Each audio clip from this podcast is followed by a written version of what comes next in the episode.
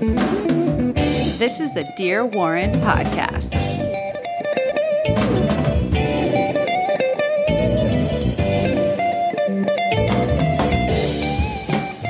Uh, welcome to Dear Warren Podcast. Uh, if you're new to the podcast or if you're a returning listener, we just want to thank everyone because we've actually hit over a thousand downloads. So thank you to each and every one of you who have listened, who have uh, subscribed, who have told someone about the podcast.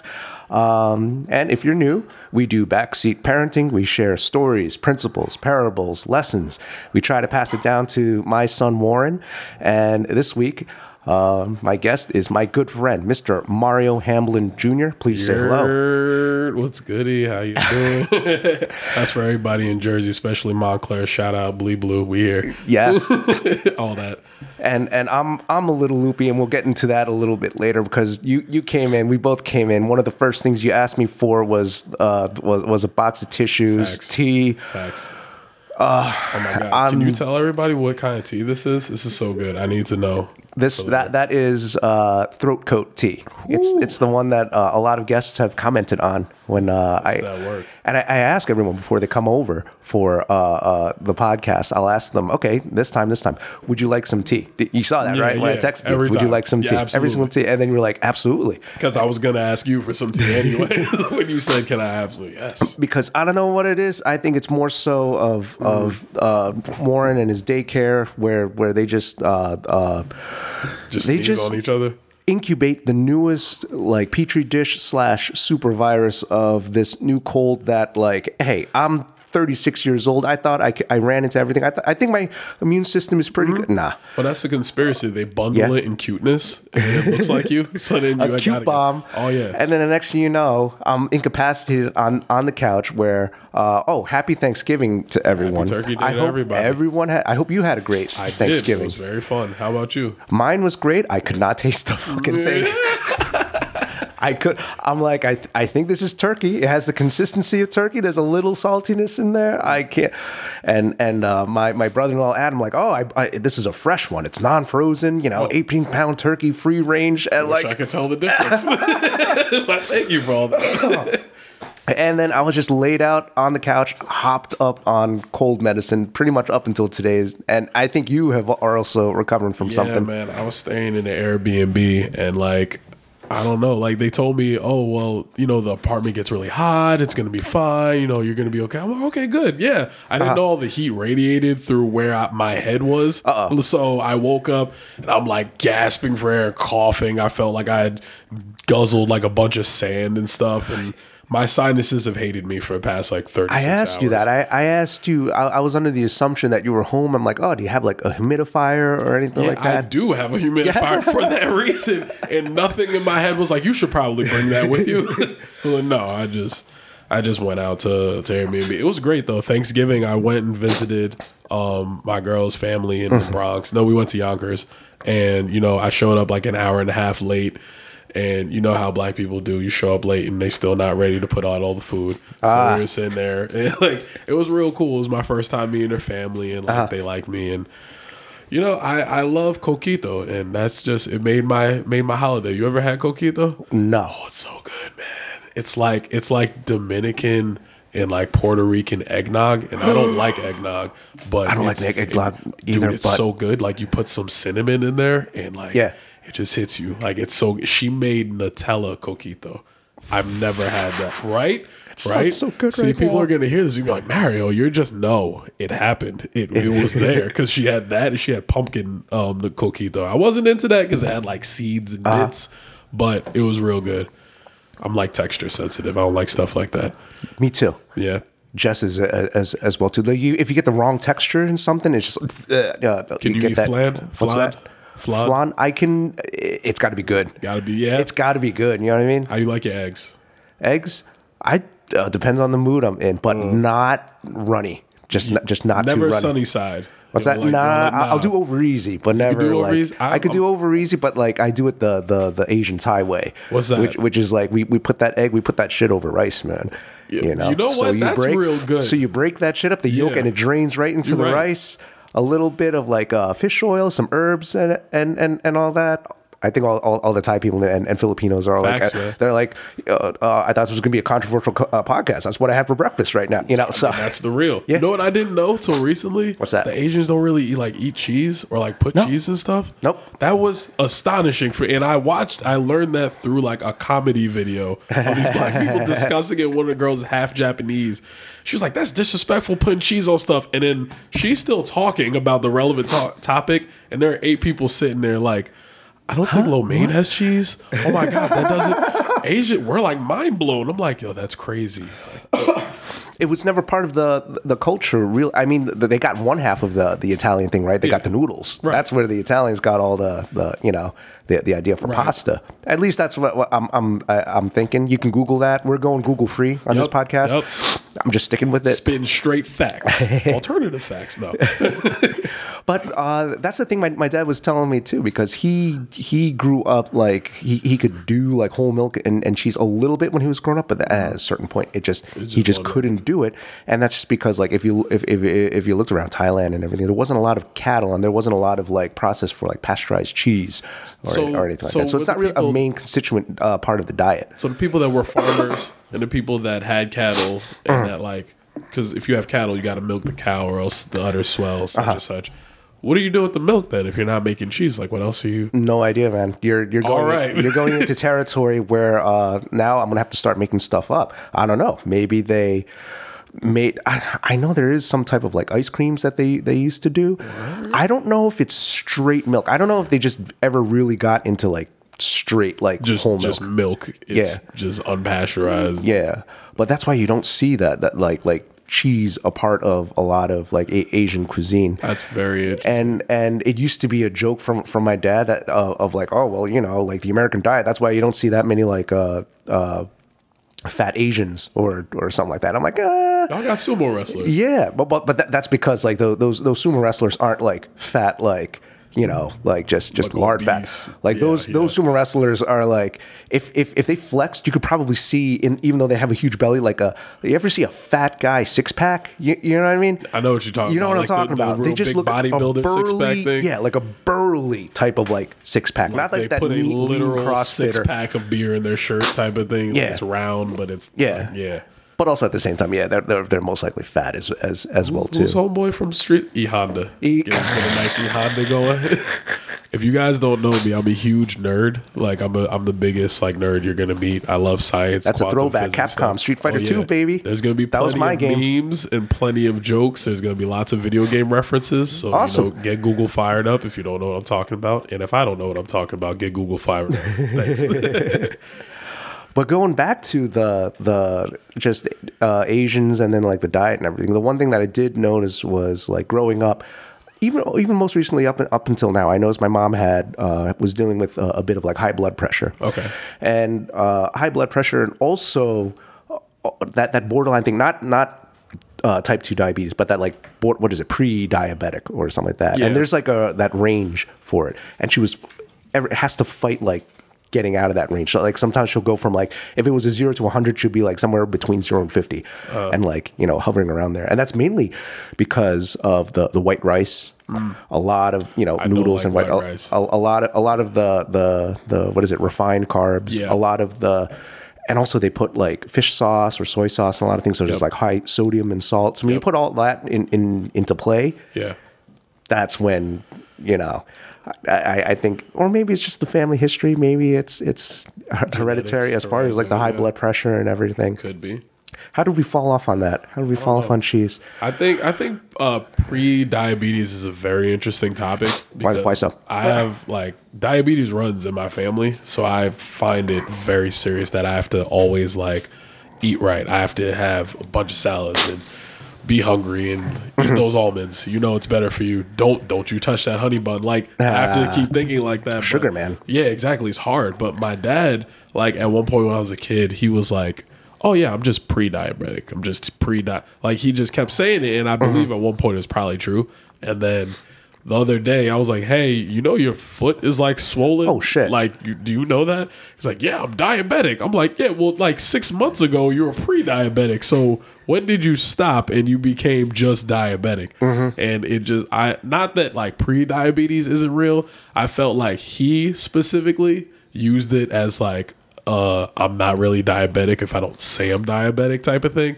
And I was like, well, for me, the person that doesn't have anything to do with this, how do I actually know when I need to stop you from getting the sweet tea? Like, what, you know, because you tell me you're pre diabetic man. and your doctor says it's okay to have a Yeah. drink once in a while. And then, Yeah. and then all of a sudden you're diabetic and your foot's fat. And now I'm I'm out here looking dumb because I didn't put two and two together because I believed you. Like, You, uh, you, you know, uh, up even up until last year, when I took my uh, most recent blood test, I was actually starting to get into the range of pre-diabetic, unbeknownst to me. Ooh. how you feel? And, huh? How do you feel about that? I- I was I was shocked because I considered myself a very good eater, Right. And I considered myself very uh, conscious of what is out there, Right. And I got duped. So what I did was uh, tying it into that little bit of like that Asian thing, and with cheese and, Uh-huh, and with milk. sure. I'm actually semi lactose intolerant. Like I can have ice cream, I can have pizza, I can have cheese, but I can't have like whole milk. You know, Okay. Wait, you can have ice cream but Yeah. not whole milk? Yep. So weird, right? yeah. Weird. It's very weird. If I- if if I have whole milk, that's it. I, I have to go to the bathroom for for a little while. you know, crazy. it just goes right right through me. But it doesn't it doesn't like As far as like with pizza of- or with or with ice cream, it does not. I have no idea why. So that's why I said it's like semi lactose Yeah. intolerant. I'm semi lactose Yeah. too to it. Like I can Sometimes you get the gurgles. I can I can eat cheese. I eat cheese Yeah. almost every day. Yep. Like but if I have like a lot of cheese or a pizza, the car ride is probably not gonna be fun with me. I'll be fine after that. but I can't have ice cream. Like if Really? I have ice cream, I cancel everything else. And then I'm I'll be- Interesting. Dude, one time I had to tell Adam about to just blow up my own spot, but I had to call him once and it was right before class, like on a Saturday, we're about to teach kids class. Night before, we were a girl like celebrating, we eat ice cream, we got Ben and Jerry's going. I woke up and it sounded like another person was in the room, like I'm like, hey, what is the person next door got a dog? Like, what is and it's like me. I'm, I had to text. I'm like, yo, I'm not coming. Like, I'm not. Like, y'all don't want me there. Yep. Yep. Y'all don't want a neon belly meat today. that's the no. that's the last thing you want. Hashtag say no to neon belly post turkey day. Don't touch y'all. You, I know y'all gonna come for me with that too. I know it's happening. the lactose and the semi lactose intolerance with me.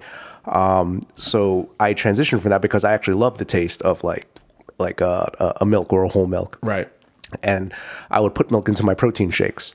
So instead of whole milk, I started using lactose free milk. Uh, that Lactaid. Yeah, Lactaid or or whatever. And there was one where it was like uh, Lactaid, uh, lactose free whole milk, and I was like, oh, "This is the best of both worlds." Okay.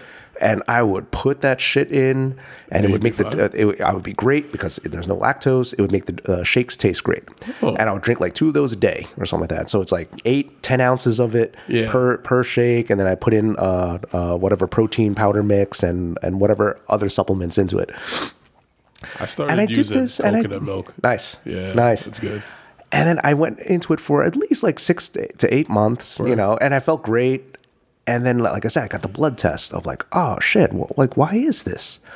And so my doctor was like, you know, you should look through your stuff. Are you having orange juice? I'm like, no, orange juice is horrible for you. And he goes, mm, I don't know. You just you got to watch. Like, uh, uh, are, are you having a lot of like pastas or, or rice? Yeah. couldn't figure it out until one day I'm I'm looking at the contents of the lactose free whole milk. There's like 20 something grams of sugar. No. Yeah. Yes. No. Just as bad as the OJ. See, now I gotta go home and look at my Yeah. coconut milk. Now that you man. said that. Just as bad as as orange juice, just as bad as so for other people who are thinking right now, but orange juice is good for you, isn't you might as well just be drinking a Coke. That's cool. At at, at that point. I mean, if you, what drink I it mean? simply orange, you might as well be drinking a Coke. That's made by Coca Cola anyway. And does that mean you have to stop eating like uh, or having no oranges? What? No, have an orange. You know, you can Yeah. cut that cut that stuff down with with water or or something like that. Think of moderation. But yeah, just watch out for that sugar thing. So you're talking like like I said, twenty something grams of sugar per cup, and I was doing more than one cup. I was doing that twice a day, so I'm getting like a Coke a day, maybe Yeah. 1.5 Cokes per day due to. And sometimes I just drink it as like uh, a drink to accompany a meal. Coke? compound it. No, the, the lactose free Oh, milk, okay. which I is pretty much the, I was like, please don't drink Coke. yeah, which Oh, is like okay. the equivalent of of of a Coke, pretty much as far as sugar content. So you go, so you go six months, you know, me just guzzling that stuff as if it's nothing, and I'm like, this tastes great. I wonder why. you know? So yeah, I actually got in uh, my, my one of my late, latest uh, blood tests. This is uh, maybe six months ago or whatever. Had me in the degree of like, you know, here's the range of you're all right. Here's pre-diabetic. You're actually starting to hop into that range. I'm like, what the fuck? So I think I might have to take a test just, to, just to be safe. Like you never know. Uh, yeah, take a know. blood. Well, whatever. I, I think the checkups they do a blood test every once in a while. They check your what is it, glycemic levels or, Oh, or so something like that. themselves? Yeah, it, it's part of like the whole like routine. Okay, as far shout as the, out to my doctor that doesn't tell me stuff. I appreciate you. But yeah, it's definitely definitely get a blood test and definitely ask about like, hey, about that uh, your sugar levels or or whatever. And for people who are freaking out right now and throwing out their lactose free milk, you know, you could have it. Just Just read the box. just be just be wary. Just don't guzzle that stuff. It's like it's like you said. Like uh, e- even with with coconut water, I'm not sure what the sugar content is have of it. idea. I think it's good. Like you know, some of those things, like a good sugary drink, is great for like a recovery. Yeah. Like after a good, you know, what we do in in, in jujitsu, like a good two hour class or something, and you're just drained. Yeah, absolutely. Take uh, drink one. It's great for re- recovery. Right. Your po- your bo- body probably needs it. It's depleted. Uh, yeah. Just just right here, yeah. crooked glasses, Poppy. You know how I am. Just read the labels, people. Oh, I will. That's actually how I started drinking coconut water and Yeah. milk itself. Was um, I was oh well, funny story, jujitsu. I was four stripe white belt. You know, I'm getting into it. I'm starting to catch the bug. I love it. Telling my friends, and one of my boys wants to come through to, the, to one of the classes. And I'm in college, so I'm like, oh, we have free time during the day. Let's go to the noon class. There's no, there's nobody's gonna be there. In my head, I'm like, I could just beat him up, like just beat up my boy. Like it's gonna be real great. So he knew that. So we, we go in fun spirits, and we walk in, and um, teaching the class is Mike Merkulik, The late and- great Mike Merkulik. late RIP Mike, you know, love you, man. Used to call me Mario Van Peebles, so hilarious dude, because he loved New Jack City. Um, shout out to Mike. Adam, our current sensei, Adam Peterson, who was like fresh purple belt or something like that. Oh, shit. Fresh purple belt. And this was before he went to that tournament where he beat the black belt. This is like a week or two right before it. Uh-huh. Yeah, yeah. And Lenny. Um, I remember big Lenny. Lenny Devicio. Yes. He's a cool guy. Like, so. He was so strong. oh my God, dude. So and he knew jujitsu too. it's like the worst was the combination. worst. he was like he had that grown man strength that Yes, just lock out. but he knew what he was doing, Yeah. too. So so like the class is over, my boy's like sweating and panting. I'm feeling good, you know. Uh-huh. I'm like, oh, let's go get some sandwiches. And Mike looks over at me. He's like, hey Mario, your belt looks a little ratty there. I'm like, oh. Uh-huh. Well, thank you. I've been using it. It's like, oh yeah, so you ready for your blue belt? I'm like, absolutely. I think he has it in like in his gi. He's like, oh, okay, cool. So you see Lenny over there? Like Lenny's like four inches taller than me. He's Yeah. pure muscle. I'm like, And you're a big boy too. I'm a big boy, and at the time I was not the most fit boy. So this is not the best. Like, dude has abs. He's like, yeah, you know, super fight him. So I'm Oh, throwing jeez. into a super fight now. Yep. You know how Mike used to do. Yep. And we're going, and Lenny's just just literally slugging me around the Uh-huh. mats, like pushing me around. I was like, this ain't a good look for me or my boy. Hope he's not recording.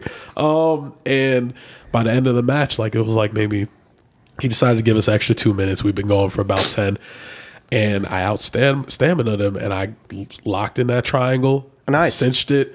I finished it. Taps. I got my blue belt, and I thought I was gonna vomit on the mat. You know, like, "It's the worst feeling ever." And my my boy Eric, shout out to Ghost, he just pulled out the coconut water and gave it to me. I felt like a brand new person. Yes. And since that day, I'm like, if ever I'm dehydrated or I feel nauseous or even I've had a long night drinking, coconut water. Mm. Yes. Gonna save me from a hangover and probably from ruining whatever less Absolutely. For Yeah. for recovery. Oh, yeah. Especially at the state that you were in. And that's how I got my blue belt. I was so, so excited. And that's how you got introduced to coconut water. Same day. That's wonderful. Oh, well, yeah. I'm glad that you had an experience where you were able to you had that adrenaline rush, that adrenaline dump, Yep. that feeling of about to to to pass out. Yep. That feeling of about to pass out. I think we've we're we're still currently experiencing that. Oh yeah, for sure. Right now, as you said with, with with with the Airbnb, I think I don't think a lot of people know that that like you know if you if you got that type of heat where where it's the heat is blasting, Uh-huh. may feel great, especially if it's cold outside. But if you don't have like a humidifier, your your Or sinuses, cracked oh, window. yeah, Like nothing. All the windows, it was like a giant hot box, like it's just a sauna. And now I'm under blankets because you know I like to be cozy. Uh-huh. Nice. and stuff. We got a plush blanket on me. So were you? Were you, so you're just recovering now? Were you incapacitated for what 24, 48 hours, or Oh, not even that much? I had to keep moving. I have to Yeah. keep doing stuff even while I feel terrible. Like I'm still expected to show up places and smile. I just went to a family thing yesterday. You know, I'm just like, please excuse my nasally voice. Like, Nice. I usually don't like the sound of my voice, but this one is more obnoxious. And then they're like, "Oh, it's fine." I'm like, "Okay, thanks." Because if I make fun of me first, you can't. I got knocked out. Yeah. Whatever I had just knocked me out. It was a combination like sinuses. You take Dayquil, Nyquil. Yeah. And it was bad because I think I lost track of uh, because they have new ones out. Some of them say take every four hours. Some of them take every six hours. You know, some of them last 12 hours. I forgot what I, I, I basically lost track. And I think I may have overlapped some Because you don't get congested though. what's that? You get congested and stuff too. I hallucinated. Oh, yeah, oh wait. Okay, so see, I did that too with cough medicine, Yes. but I was on um, promethazine because What- I. what is I that? the What is it? It's it's what all the rappers talk about. Okay. Like, oh, like you know what lean is? Uh huh. You know what lean is?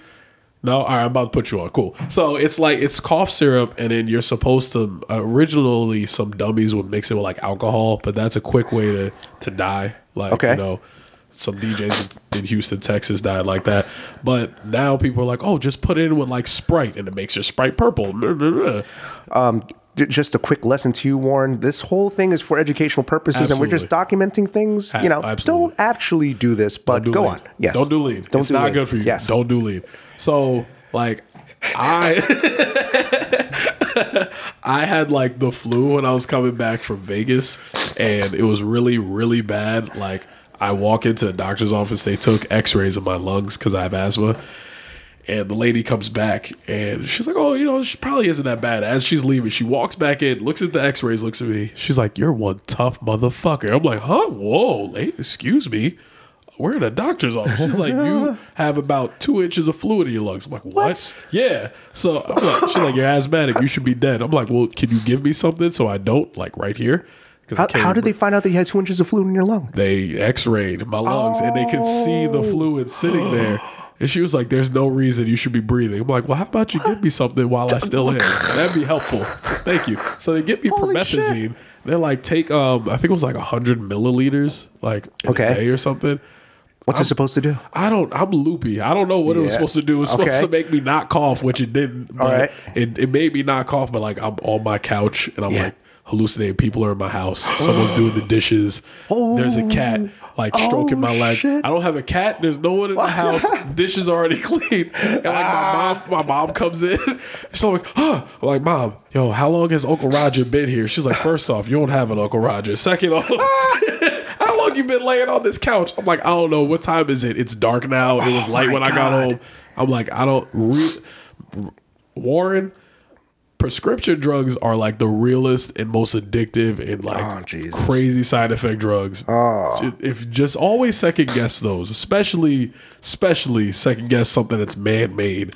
Like question everything. Always research. Yeah. But Read the directions. Oh my gosh, please. And don't think it's a joke. If they say don't drink something with something else, don't do that. Yeah.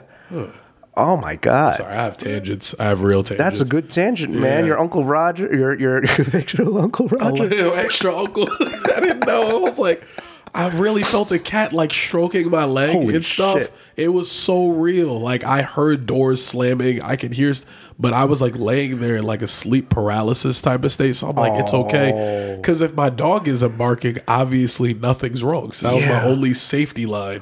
If I didn't have a dog, I would not have known what was real and what wasn't. And that was just after like four days of me having promethazine. So you you had that kind of like um um experience. In, you, you ever hear of like the sensory deprivation tanks? Yes. Is that the experience you had? More or less, yeah. I was I was for, like for those of uh, you who uh, you want to explain or you want me to explain Go it? for it. the those sensory deprivation tanks are these tanks you can go to i guess it's for recreational or for medical purposes where Yeah. it's it's it's body length Yeah. they fill it with uh, body temperature salt water where uh, it, it it doesn't it, it obviously doesn't feel cold or warm it just feels like it's there and you can lie down in it and it's salt. Yeah, water so you float Yep. so you're essentially weightless they, you can then put on headphones and they shut the tank so now you don't have any sight you don't have any hearing i'm pretty sure it's neutral as far as the smell and, yeah. and, and the Smell taste yourself. so you're essentially just floating in space Yep. you can't tell if you're you know es- essentially comes down to you can't tell if you're awake or asleep How could you? Exactly, because your your sen- all your senses are, are, are deprived of you. So you did you have something kind of um, like that? like where, that. Like Jesus, I, I was just asleep, and I knew I was like asleep, but my brain was still awake. Like I was Oh. aware I Oh, was on the couch. between. Yeah, and I'm like, just keep your eyes closed because if you open it, you're probably gonna see something you don't want to see. So just keep it closed. and you did. had like your totem. Uh, this is throwback to Inception. Remember that that thing they have to hang on to in order yeah. to figure out if they're dreaming or your totem of your dog not barking or something Yep, like that. that was the only thing that That's the only like you, you had like logic in, in, in your head to like Because I have a massive dog. If she Yeah. barks anywhere in the house, I know she's barking. Yeah. So I'm like, if there's someone coming through the back door, she's definitely gonna bark or lick me in the face. And neither of those happened. So, Okay, so you were you you you had that safety going on, but everything else was just like Uncle Roger. Yeah. hey, Uncle Roger, you, you brought me a sandwich. what? Huh? Nobody's here. What?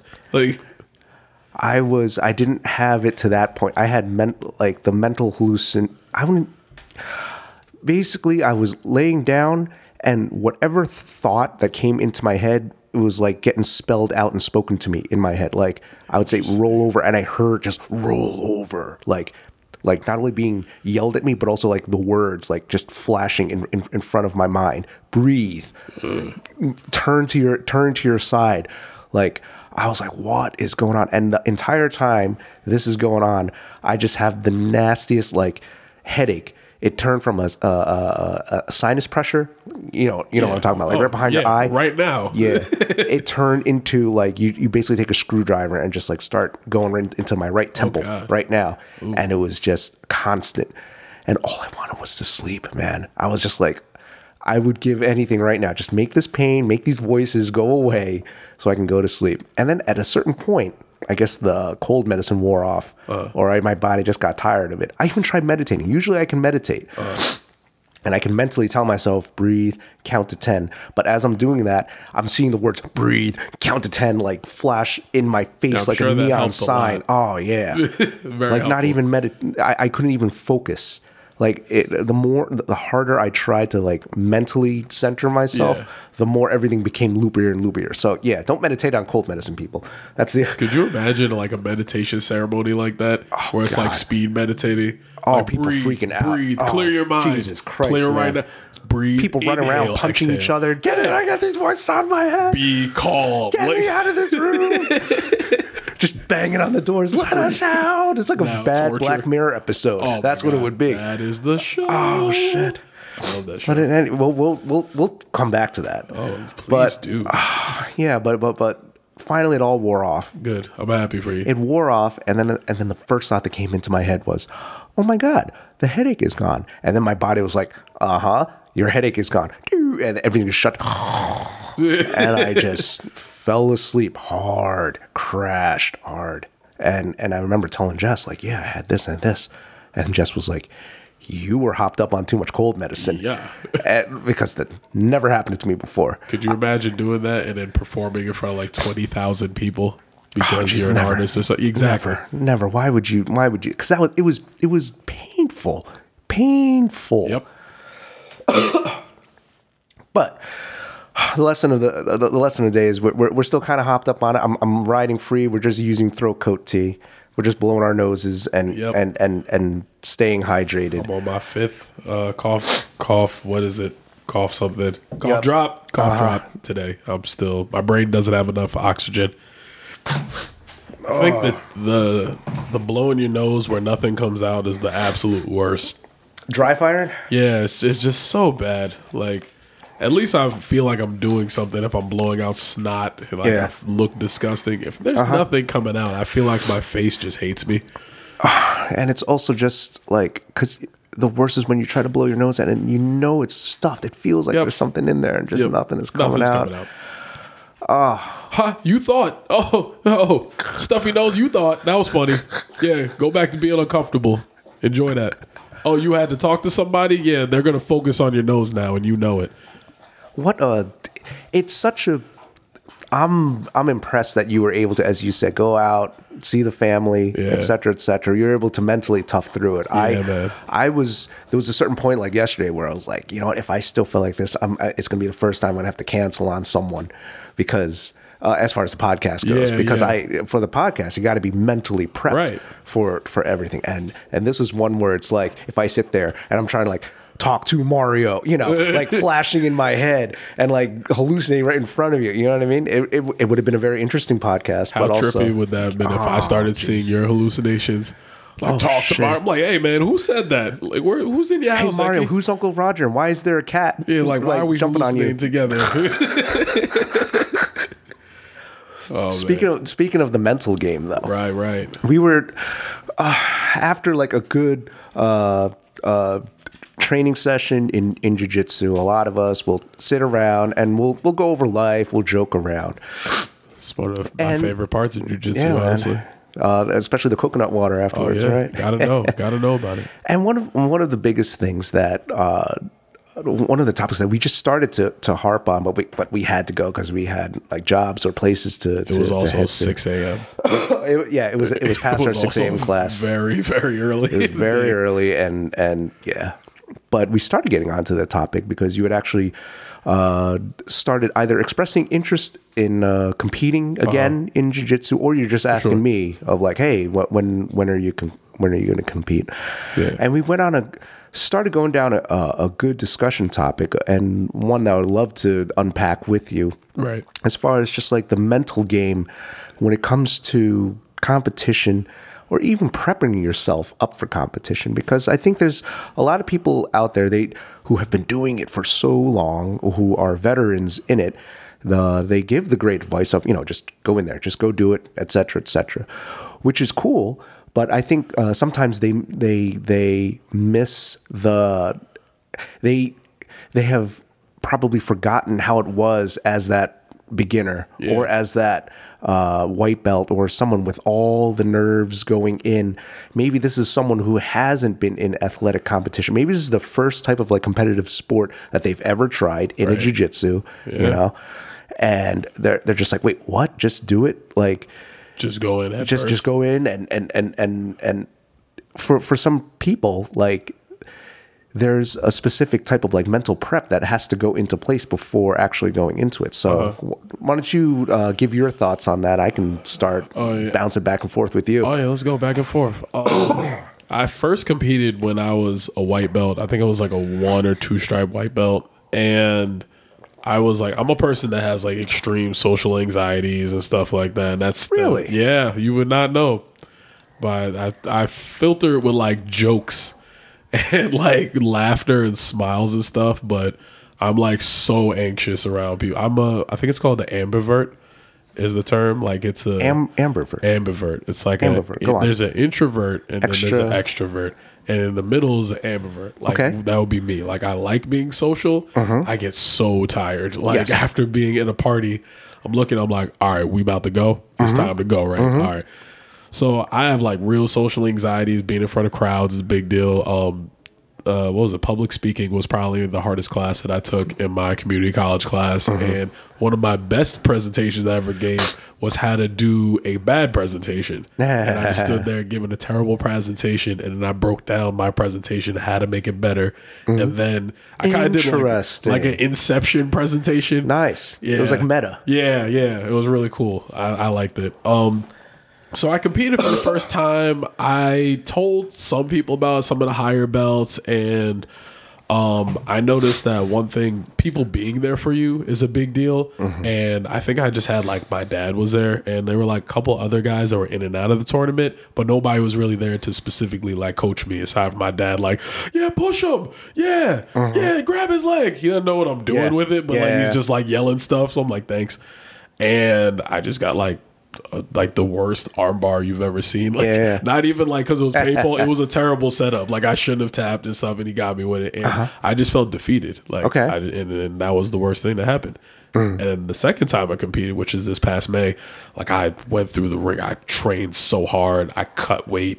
I was down to like 202, which fun fact, since I did all that cutting weight and training so hard, I haven't really gone up from 202 since then. So I'm like, Nice. oh cool. I can just New what walking I- weight. Just walk Right. around like this now. This is great. So, you know, I was happy, but it um when I got there, I was like, I had gone through a bunch of family stuff like the week before, and then like I went through all these other things that was happening. Like I, I got fired from my job, like laid off from the job. So it was me and a bunch of other people were gone. Yeah, that's real cool to get that letter in the mail like two days before a tournament. That's real fun. Jesus. So I get there and I'm just like out of it, but I'm still putting my 100% in it. I go in, dude, short, like wrestler type of guy, mm-hmm. like real strong, you know. And my weakest point in jujitsu has usually been my takedowns. Mm-hmm. And I took him down like three times. I only Nice. got points for it once. And I was mad about it, but Yeah.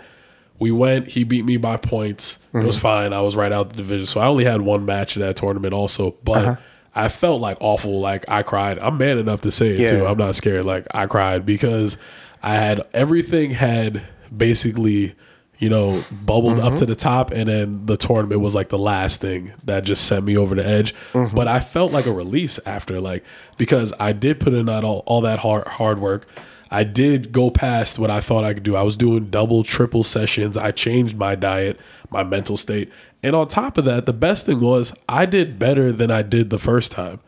So if I compete again, which I probably will, I want Yeah. to make it a thing that I compete at like at least once every belt level. Yeah. But it wasn't as easy for me as everybody else that's used to just doing competitional things and just being in front, like being in front of a crowd doesn't bother Yeah. me. Nah, fine. If I walk into a room and there's no one I know, I'm like, I'm like, oh, let me just post up against the wall and like Yep. look cool, like I belong here, but secretly I'm counting till Yeah. I can leave.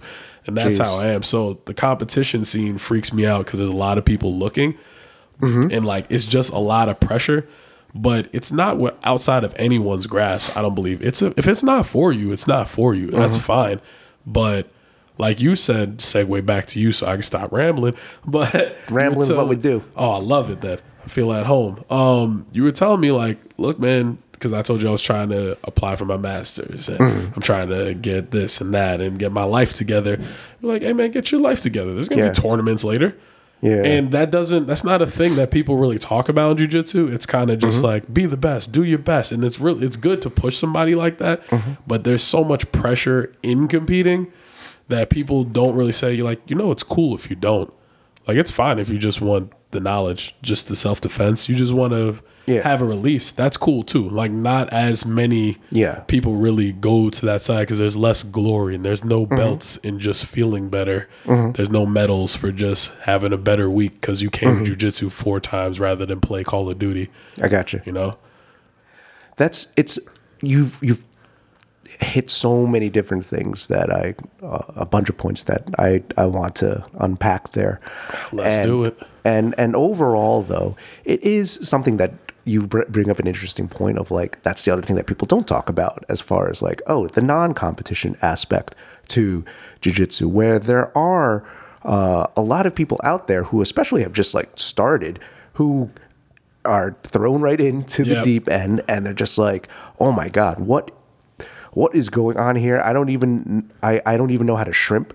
I don't even know how to you know hip escape i don't even know what these positions are called. What is this? A guard? It's wait a minute. underhook. What, What is- what's what is what's a pummel what Huh? it, wait a minute. I can i can grab the gi and hold on. All th- you're thrown into this new world where there's so mm-hmm. many nuances so many details. And then you just have, especially in a, a- a school where it's competitively focused, maybe not even competitively focused, but just great competitors in it, and you're just going against killers, and you're just like, Tough how do how do I tough dudes or or girls? Yeah, it's like yeah. how do oh, how do you dudes as in a general. Like some of these women how do you me, how do you how do you keep up with that? Oh my god, they've been doing it since they were ten. Oh my god, this person's a a, a purple belt. it's overwhelming. It, it is it is uh, essentially over overwhelming. And and the one kind of like general advice that I, I some new people would come up and, ask me is like, dude. And this goes for anything in, in, in life where you, you feel you have to like compete. It doesn't have to be in jujitsu. It can Yeah, be, yeah. It, it, it can be in, in any other sport. It can be in, in, in, in your job. It can be at school. Um, dude, don't try to compare yourself to another person. Just compare it. Just compare it to your own potential. Yeah. Because if you if you start trying to post up against uh, someone like uh, uh, I, I throw in Marcelo Garcia, one of my favorite uh, uh, all time greats in jiu-jitsu. Same height, same kind of build uh, as me. The, the if you read his bio, the the lifetime that that he went through, like dropped out of high school, had to like take the bus at somewhere in Brazil every single day just to sleep on the mats and wipe the mats when he was 16, did judo, learn from this instructor. Uh, uh, the amount of sacrifice that he had to put in training 24 like it was life for him Yeah. it's not a it wasn't a hobby for him it was a, it was a life for him and even uh, he he even talked about like his his losses where where he was trying out for Abu Dhabi he got eliminated in like the trials or something felt horrible uh, went went back home and binged on junk food and sweets, and then suddenly like, no, no, no, we're gonna give you another opportunity. He's like, oh fuck, came But in I there already and, ate all the Yeah. snacks.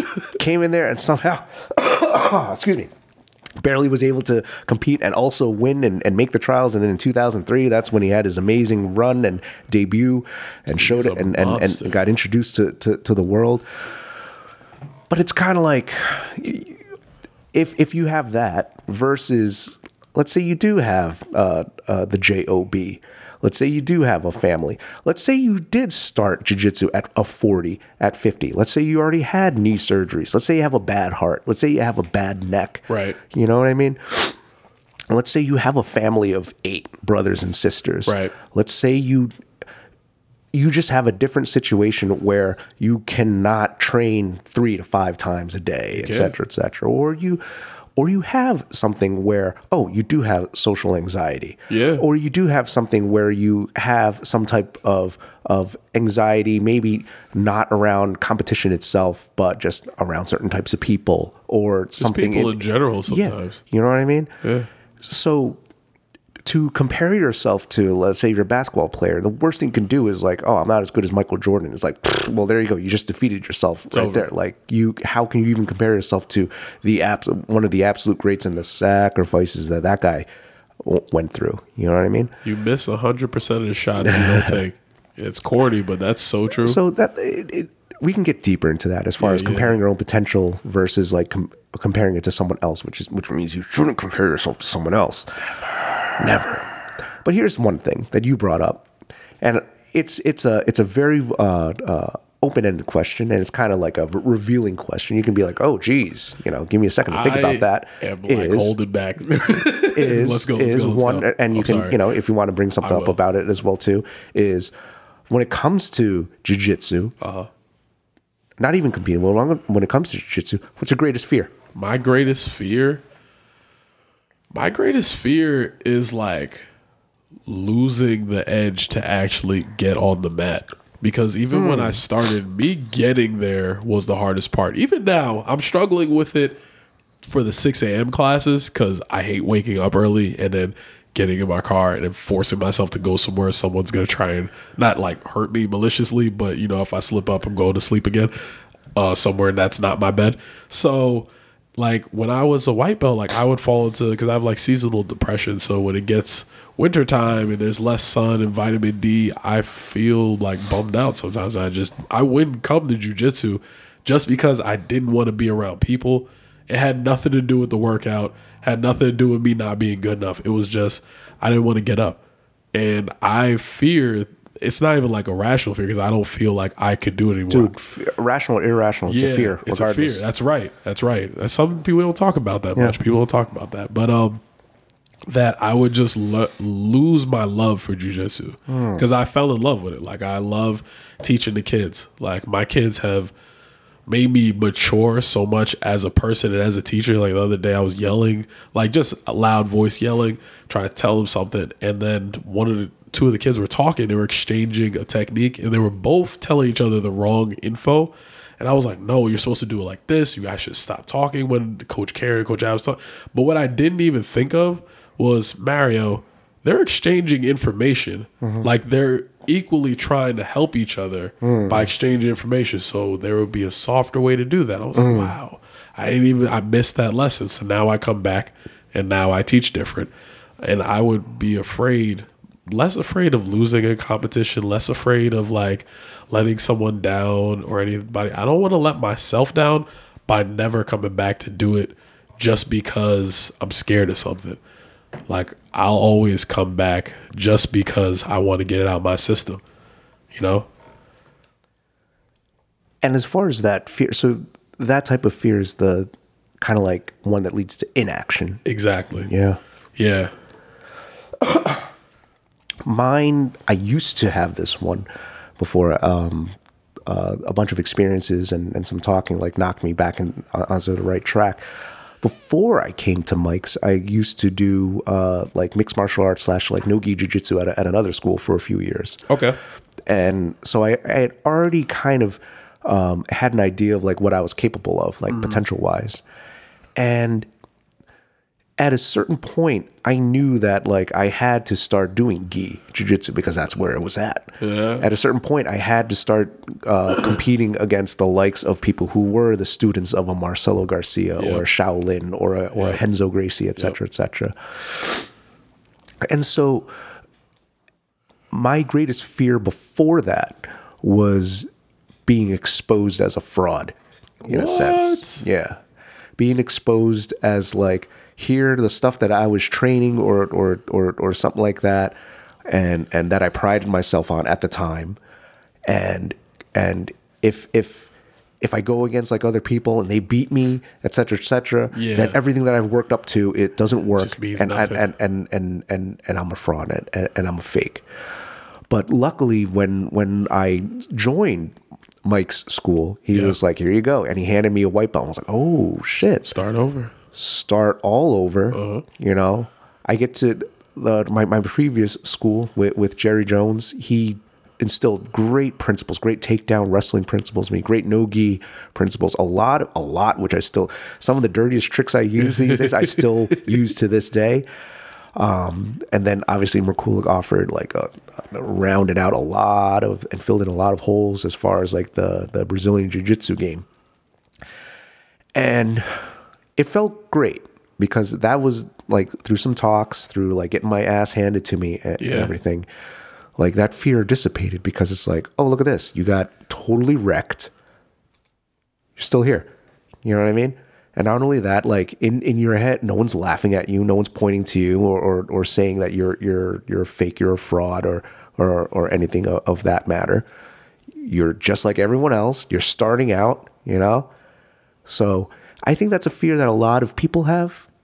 I think this this this comes outside of the vein of, of a jujitsu. I think a lot of people um, um, and this is just slight tangent. I think a lot of people build up this kind of like outer shell that Yep. I that I thought I was doing at the time as well too. Of of what they think people think of them or what they would like for people to think of them. And it gets to the point where where they build that outer shell, but on the inside, this is the real you. This is kind of like who you really are Yep. but you're you're you're putting a bunch of like essentially like bullshit uh, around you and Yeah. you're feeding and you're and you're living up to that bullshit or you're believing in it and then one day it's like if you man if that if that like let, let's say it's like dead wood around you if you Uh. don't burn that dead wood off of you you know it's you're you're it's going to hit you like a ton of bricks one day so might as well Do it be now. honest to yourself and kind of like burn that off. So I think that was my my my greatest fear, and it still is to, to this day, is to always try to quote like remain true to myself, to Yeah. always try and do things the quote right way, at least the way I've been brought up, and not the way that other people have been saying Like, oh, you, you, well, let me rephrase that. Other people do give also great advice in going down the right path. Of course. But sometimes it's kind of like you. In other words, how, how great did it feel to get your blue belt, right? Oh felt God. amazing. How great does it feel to win a match? Feels amazing, right? I bet. Uh, I'm sure when you're in public speaking or in any type of performance, how great does it feel to hear an audience's applause? Oh, right? great. Amazing. If only you could have seen my like dress shirt in the pit stains that I had. I was sweating. There's like eight people in there. and Two Yeah. of them are like crazy high. Like the other person is like Yeah. hungover, and the adjunct doesn't even care what I'm saying. I'm sitting there like sweating because this is this is the first public speaking of my life. Like it's just so much pressure. I know. But then it's kind of like you once you experience those like quote rewards, like that that nice shiny belt, that stripe, that win, that applause, then you start and I've fallen down that path a little bit because I, I play guitar and I used to do this when, when when I was performing at a young age of you start shaping yourself for that applause. Oh, You start shaping yourself to get more of that reward. you You, want start things. you want the approval. Huh? Uh, there's there's a quote. Uh, what is what is the greatest drug to an artist? Audience's applause. Yeah. Nothing nothing else is a greater like, and that's why you hear them like, oh, they they sell themselves out for this. They sell their souls just for that last bit of like sure approval, of applause. Yep. You know, so my greatest fear is to ensure that I'm not going down that path where whatever I do, I'm I'm I'm not doing it for the quote approval or the applause. It's more so because I love it and I want to do it, or I, or I personally feel it's the right way. It's a very humble and modest path that you're walking. and That's- I admire it. that's that's the that's the fear thing, and I, I have to con. It's tough, dude. It is very Hashtag what tough. would Eki do? It's very tough. It's something that I, I still constantly remind uh, have to remind myself all the time. There was another question I wanted to ask you too, yeah. as as you were going down your uh, recapping of your first competition experience and, Yeah. and your other one. What were the expectations that you were putting on yourself? Oh man, like first off, we about Go to, ahead, man. We're about to talk about a subject that for every single martial artist, especially jujitsu, is like the bane of their holiday experience. Ah. and it's when I first started and I tell people that I do jujitsu, they're like, "Oh, so like, what's your MMA record?" I'm like, "Nah, I don't have one. I just go to train." So like, you do like karate, bro? I'm like, nah, I did that when I was a kid. So it's like, well, what's the difference? I tell them the difference. Like, so it's like taekwondo. I'm like, I don't think you know the difference between either of those anyway. And we keep going. I'm sorry, what was the question again? it just came. What were the expectations that you you either felt you had to live up to, Every- or you you put up for yourself, or other people that were putting like on you? I was gonna go in and I was gonna. I've I kind of had the same expectations I did when I first started jujitsu, which was a problem because I was like bullied as a kid. Okay. so I got a lot of fights. And I would just walk in, mash the dude up, and I would leave. Like it would always be somebody picking on me. My mom always said, "Don't start a fight. You're allowed to finish it." Mom, if you listening, I never started a fight, but I finished all of them. Okay, so I never started a fight. But then I walk in jujitsu, and I only found Mike's because I was looking for a Muay Thai place. Yeah. and he had Muay Thai on Fridays, so it came up on Google. I'm like, all right, cool. I walk in and there's like, uh, I think it was like Big Bruce or somebody like, and I'm like, oh, you know, this is a heavy set dude. He what's he gonna do? It's just wrestling. Like I can handle him, and he just like throws me around. And I'm like, oh, well, that was crazy. And I go up to Mike, and I'm like, like going with Mike, and he's effortlessly Yes. putting me in these ridiculous positions that I can't stop him. I'm like, oh, I should Mike probably Mike's like a this. buck forty five soaking wet too. Dude, and I was. I was pushing 220 and he full sayonaging me. Oh, the floor. Jesus. man. Yeah. And it was because I knew I was going too hard, but I felt like I had nothing else but strength and it didn't work. So it was all those pressures of like when I walked in there, I expected to be like some prodigy. So when I went to my first Mm. competition, I'm like, you train with these hardcore dudes and you train with this, that, and that. Yeah. And you tapped a purple belt like the other day on a fluke key lock. So, you know, you Yeah. should be good against his white belt. Yeah. And not realizing all these huge holes in my game. And I put all this Mm. pressure. Like at the time, I had a different girlfriend, and she wouldn't even come see me. And I had like friends that thought I was some American Ninja warrior and stuff, and like uh-huh. people think I'm a secret agent because I oh. do martial arts. So I had all these random like expectations that had nothing to do with anything. And Yeah. in my head, I was like, "You've trained hard, which I didn't as hard as I did the last one. You are physically fit, and you should be able to do this." and I wasn't. and that was devastating to have like my ego checked like twice. When first time when I did have ego and I knew I did, and the second time when I thought I was okay and I still wasn't, but because I was being hard on myself. Now I'm like, hey man, do your best. Was it your best? All right, then you can't fault yourself for whatever happens. Period.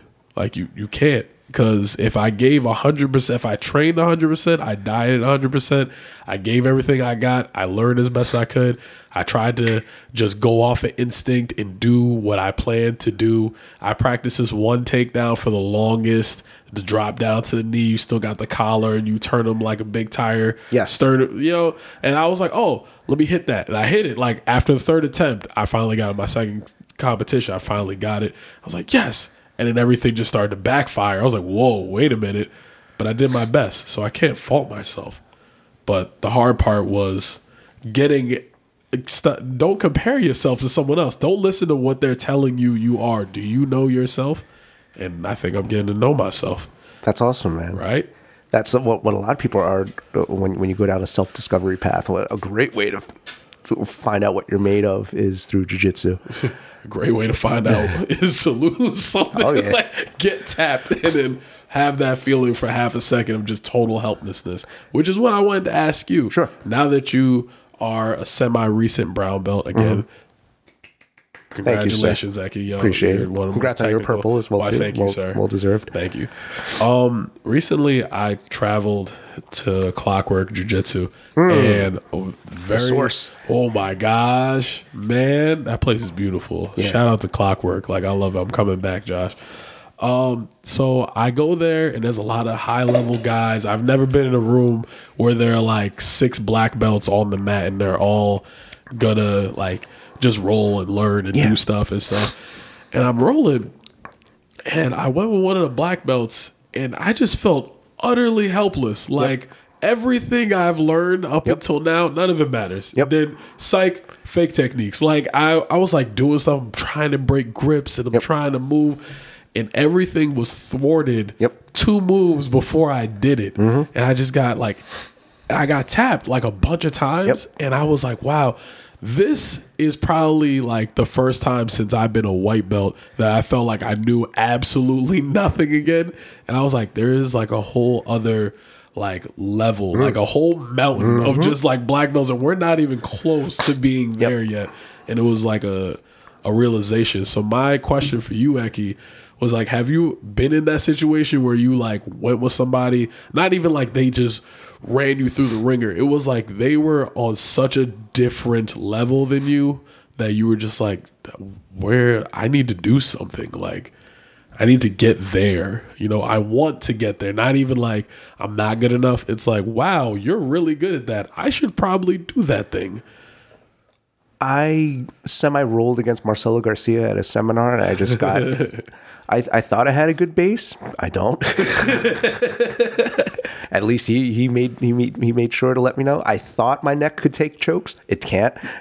At least when- when it- Allegedly. allegedly, especially Allegedly. especially with Marcelo Garcia choking you with that north south choke. Jesus Christ. Yeah, try to ch- choke Eki through his neck. Oh no, now. but no, you, you get a Marcelo Garcia on me, I'm I'm out. Anyway, the yeah the it, it ties into the that that expectations kind of like a conversation of of where I was expecting of myself at a certain point too. I think we all did it when we were like starting to, you know, I think I'm getting this. We're young yourself. and dumb, right?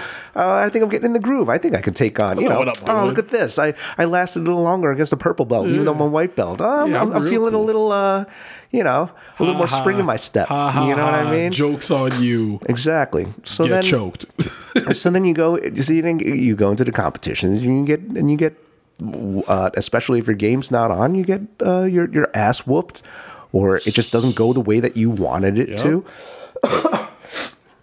and then what it also shows you is that uh, I remember like the one or two times I com- I competed at at purple. One of them at, at the Nogi Pan Ams, and one of them at a regular like Naga Right. or or something like that.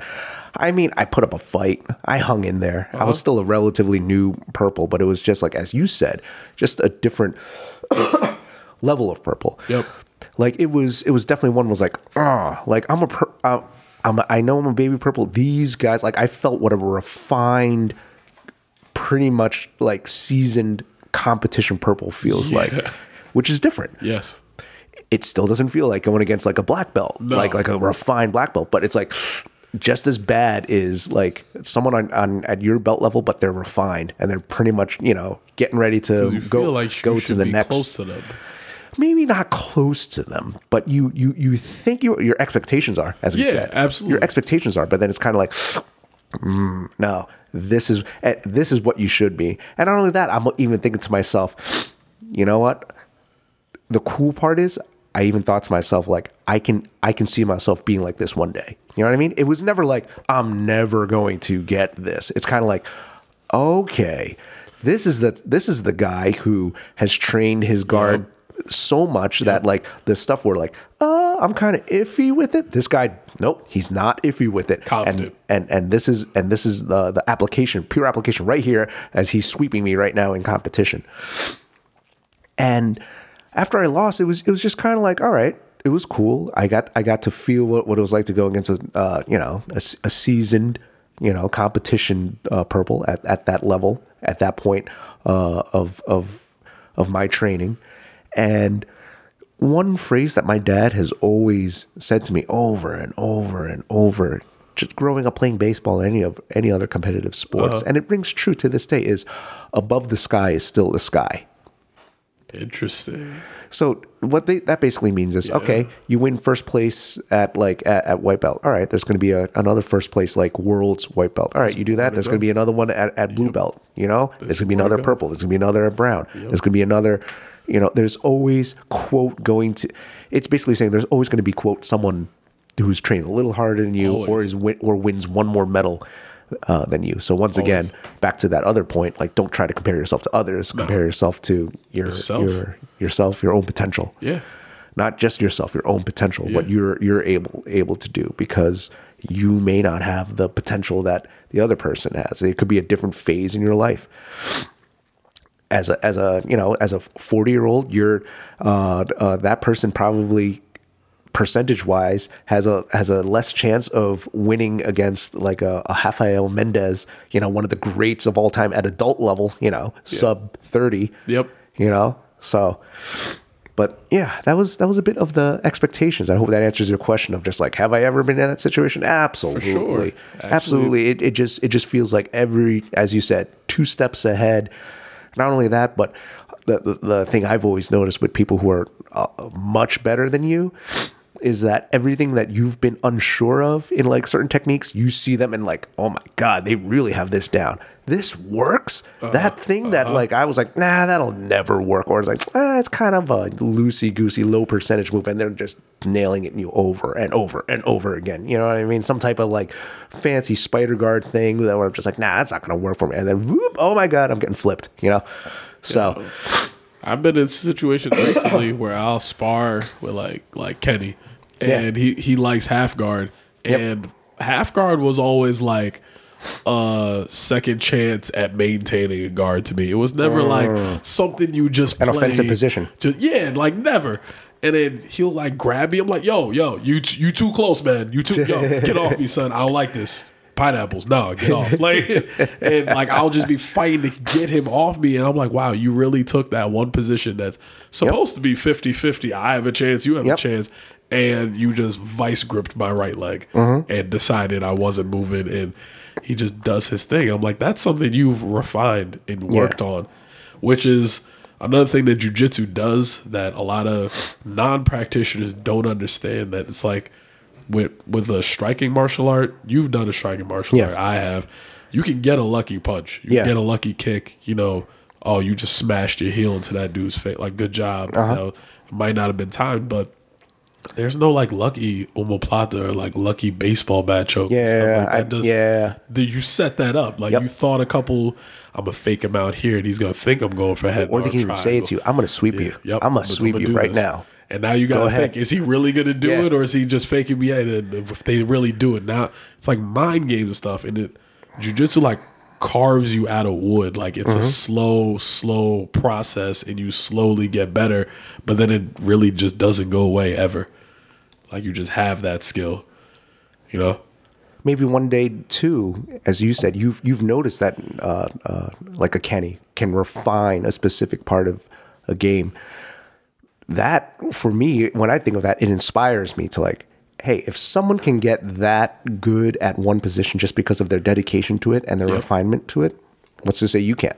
Yeah, You know what I mean? You're Not even that same position, but maybe the alternate. Something maybe else. of like, all right, if he's so good at his half guard, maybe I can be just as good at half guard passing. And then you get and then you get like a stalemate, or if you get better Uh-huh. at it, boom, his his money bread and butter position is no long no longer you know Yeah. he's gonna have to switch to something else. One you know? of the guys in our gym, I'm not gonna out him because like I like his secrets, and I always tell him like it's really cool that he does Mm. this. But he's really good at hand fighting. So like we'll sometimes like we'll roll and we don't even get anywhere. Like it's just us hand fighting and trying to get position. He's a really good wrestler. He'll just like peel my hands open in weird Yep. ways. I'm like that doesn't look like it would ever be strong, but I feel like my wrist is gonna break if I Yeah. fight you back. So I start like holding his wrist and I'll do this. And I'm like, you're teaching me just by doing stuff. Yes. And I'm gonna go do that to someone else and piss them off. So Yes. thank you for this. It's great. the last part of of uh, asking questions about like your initial competition experiences was um, this is a, a lot more applicable to the current generation of people going into jiu-jitsu because before like i would say pre anyway th- th- there was a while where you could go in and you could compete as much as you want and the only thing as far as like media or any type of social media of you would be like a VHS tape or like a like you know if someone brought a camcorder but now it's like everything you do it's like someone is gonna either try to capture it and then you're on a highlight reel or some type of uh, Instagram pic or a looping GIF you know what I mean Yep.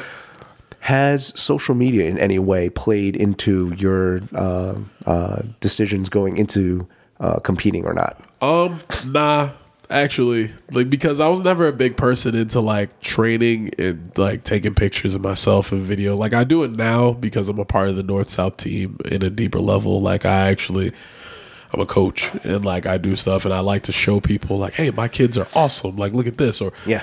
I was at the click, like I'll take a Snapchat and stuff just to boost it for like them, not even Yes. for me. but Ah, I'm not one okay. of those dudes that like works out and has to show a sweaty pic or look at my collarbone and chest. Look how look how muscular I. Like I don't I don't care Yeah. about that stuff. I was never that guy. But um as far as like competition, the, there's probably only two videos of me actually competing, and both of them are held by my dad. And I've looked at neither of them just because I don't care for it. But if you're in the gym with me and someone's there, I'm like, hey, if you remember, just film me rolling. Like it doesn't have to be dynamic shots. Just I just want to look Yeah. at what I look like.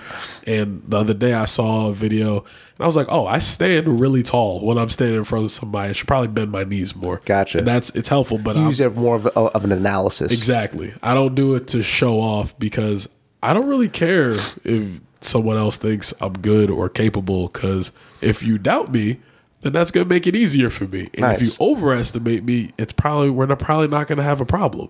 Nice. So I just look at it as a sense of security. But I know I know exactly what you mean. I know a lot of practitioners that, and no nothing against them, but like they take all these videos and they want people to know they do jujitsu. Like I live this. I do this every day. I wake up with my hands taped, dude. Like you know my life. I got my mouth guarded when I'm already at work. Like no, like it's just uh-huh. it's too much. Like, Yeah. you don't have to videotape or take pictures of every single thing. And social media can definitely influence a person because you look like a badass to all your friends if you do Yep. jujitsu and they see you doing these crazy chokes and whoa, what was that? It's like, oh, that's called knee on belly. oh, what you doing? That? Yeah, you know, I just put a little baseball bat choke on him. It's, it's nothing. It's nothing. Don't you worry about. It. But because it sounds cool, like they want to show off stuff like that.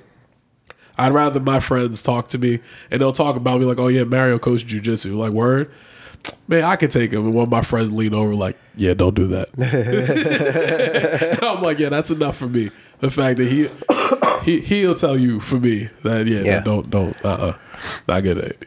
That's good though. You The- like seeing yourself on social media? Mm. What? Like, do you like seeing yourself on social media? Like, No. you, you, yeah, that's like it's whatever. it, it, it it's it's one of those things where it, it goes back to that other point of of one of my fears of just like that that dead wood that's around me or like the, the stuff that gets built up around me. I think that's a, a lot which could get built up around me, and that's why I try not to have that. Like I, I don't invest too much in that because you know, like once you do, once you start giving into it, I, I mean, like I said, I, I used I used to do that back in the day when I was uh, a young fledgling guitarist and I was trying to make a name for myself way back in the day. And you're you're you're invested in whatever character that you're trying to portray Yep. to to other people, and that wasn't me. So, and I knew that wasn't me, and it was kind of like scary. Like, oh shit, if they you know get past that, whether that character I put up, uh, that front that I put up, like just socially it, through social interaction or even through social media. It's it's kind of like it's a lot less pressure. Yeah, It's so I don't have to lead like quote a double life Absolutely. or something like that. You know. You know what? I realized I just lied to you. Go for it. because when I was a white belt and I did tell my friends about Yeah. Uh-huh. me doing jujitsu because I was fresh out of high school, they told all their friends and our friends and our friends' girlfriends and their friends, cousins, dogs, aunts, uncle, something else. Like everybody knew. And then I got into a bunch of like fights after that. Like there was a time Oh, where like it was never like run up on the street and just swing on me, but Yeah. I'd be like hanging out at my friend's Manny's house. Yeah. And we'd be all sitting. He's like, Yeah, so I got these boxing gloves in, in the basement. Oh, shit. And I'm like, what? And it was like, yeah, yeah, yeah, you know, we go, we go, we, we go down there box all the time. Let's go ahead. I'm like, okay, cool. And they'll th- like, we'll go down there, and all of a sudden, it's me versus like two or three different people. And I'm like, why am I what? And Uh-huh. Yeah. it Jesus. just yeah, like not at the same time, but like it'd be like me versus one guy for like five minutes, and then they'd be like, "Oh yeah, well, well, I could take you," and then they, but I'm like, first off, I've already fought one guy, so I'm half as tired now. Uh-huh. Me fight you now, I'm- you know. But I felt like people knowing that I knew something physical, and it's always a man. Men always think that they're way better at fighting than they actually are, which is why I love jujitsu because I'm like, "Bring- come come here real quick. So all these other smaller dudes and probably a few women are going to show you how Yeah. inept at whatever you think you are, you actually are. So it was just like I went back then. I didn't have an Instagram and I didn't have Yeah. a Snapchat. I was barely on Facebook and MySpace was still kind of relevant. Uh-huh. Like, Dating yourself, brother. oh, I know. hey man, I don't care. I got a Superboy. Like you know that the Super Nintendo Game Boy thing. Yeah. Yes, I have one. Jess was trying to convince me the other day. Yeah, you know, they're coming out with the Super Nintendo reissue. I'm like, nah, we don't need that. We Oh, don't need that. It honey." stock with hundred games, man, and you don't got to blow a single cartridge. That is the. Ah. yeah, that's that's what I thought was cool. I'm like, oh, I don't have to do It's that. It's an Perfect. irresponsible purchase at this point. Absolutely, you have a tiny person, so and and not only that, it's kind of like, yeah, but if I get that, if you invest at least 40 hours per game, Yeah. times 100, yeah, do you know how much jiu-jitsu I'm going to lose? Do you know how much weight I'm going to gain? Yeah. Yeah, you know? I do miss video games. I will say that I do. I don't get to play as much. Have, have you noticed uh, uh, a bit of a drop off ever since you've kind of like, you know, paid a little more attention to your health and everything? Yeah, Yeah? Yeah, How, I- how so? it's just like um. Well, explain what you mean by drop off. I used to be uh, uh, a hardcore raider in Yeah. like MMORPGs. Remember World of Warcraft? Oh, yeah. You ever see that South Park episode where Like you know uh, they're League like of Legends and stuff like that. uh, similar, Yeah, very yeah. very similar. It's, the, it's the style of play. Yeah. yeah, they're not the same. They're all on. I know that. they're all on headsets. Yep. You know what I mean? And they're and they're and they're playing the video game for basically like like all all the time, all the time. I've been and then and you see that South Park months. episode where they all get fat and they're, they're downstairs in the I basement. love using that gif of Yeah. the fat guy who's just leaning to the side. Yeah. He has like Doritos and his acne Yep. and stuff. It's Yep. I was I was pretty much in that area. You know, I was I, I did that for a whole year. I, I still say it's the best gaming experience I've ever had that I never want to do again yeah. because there really is nothing like uh, going online with twenty other people that you don't know and you're all focused on one like goal, and it's it's crazy. It's it's absolutely crazy when you actually do defeat that you know final boss or it's or like- whatever. It's called a raid. When Yes. you have a raid boss, yeah, I know Yeah. a little sub So Yeah, and uh, yeah. and it in it, in just basically I want you to imagine all the the fantasy football that you could do, all the stats that you do with whatever sports, uh-huh. all the study you do with jiu-jitsu videos. Yeah. right? Substitute that all in for one video game. That's basically what I did for like a year. You know, I did that for Borderlands, and I loved That's a fucking good game, though, It is man. such a That's a good great fucking game. game. Oh my god! If anybody's playing and you really just want to find a good game where you can blow someone's face off for no reason, An RPG uh, first person shooter with the first a of its literal kind. bazillion guns. Yes. because the, the Infinite combination of guns. computer generated. And and also the the spec trees specific to your to your play style. Anything you want. So what was your specific play I style? was the berserker, so you know I was running through cracking skulls, just punching everyone. The berserker is this like giant no neck dude Yeah. with like brass knuckles. They're not even brass knuckles; they're gloves that he glued like lug nuts onto. And his special, he throws his gun at you, which doesn't do any damage. It distracts you, and like each trigger is just a hand. Nice. and it's just insta kill. Just Wow. bang, bang. It's just just killing everything in sight, and I loved it. And I just put hours on hours on hours into it. Like I got every special gun. I defeated every raid boss. Nice. Just did all these things like. And now I can't. I don't do that. Like I beat Borderlands 2. I beat the pre sequel. I did all these things, but I can never put that much time into Yep. another video game like that.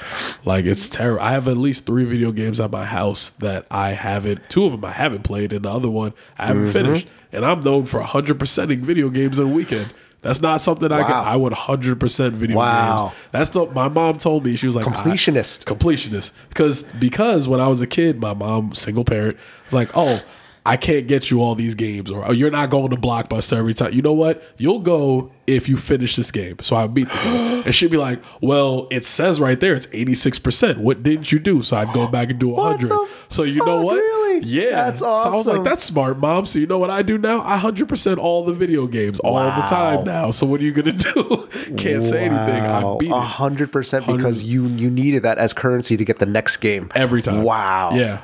So I did that for like Mortal Kombat and stuff, and like Tekken and Street Fighter and like all these other. I was Mortal If Kombat. she, if was she was smart, she would have hooked you up with a Final Fantasy game. Yeah, You'd still be playing it. I would. Final Because Fantasy this is Seven. yeah. Never. Good ends. luck trying to get 100% on that. Not. Jesus. I'm not picking that up. Guess which spec uh, or style I played for Borderlands? Which one? No, take a guess. Knowing me, Oh, what do you think. I did? Were you a sniper? Holy shit. Get You out of my head. You were a sniper? Yeah, exactly. I was a Yeah. sniper. See, Why do you think that? You're huh? patient. Oh. You're patient. You calculate. You're probably real strategic. While Yep. some some idiot with a rocket launcher punching people in the face like me is running through, blowing everything up. You're like, oh, there's a guy behind him. He doesn't see. Bang, Yep. gone.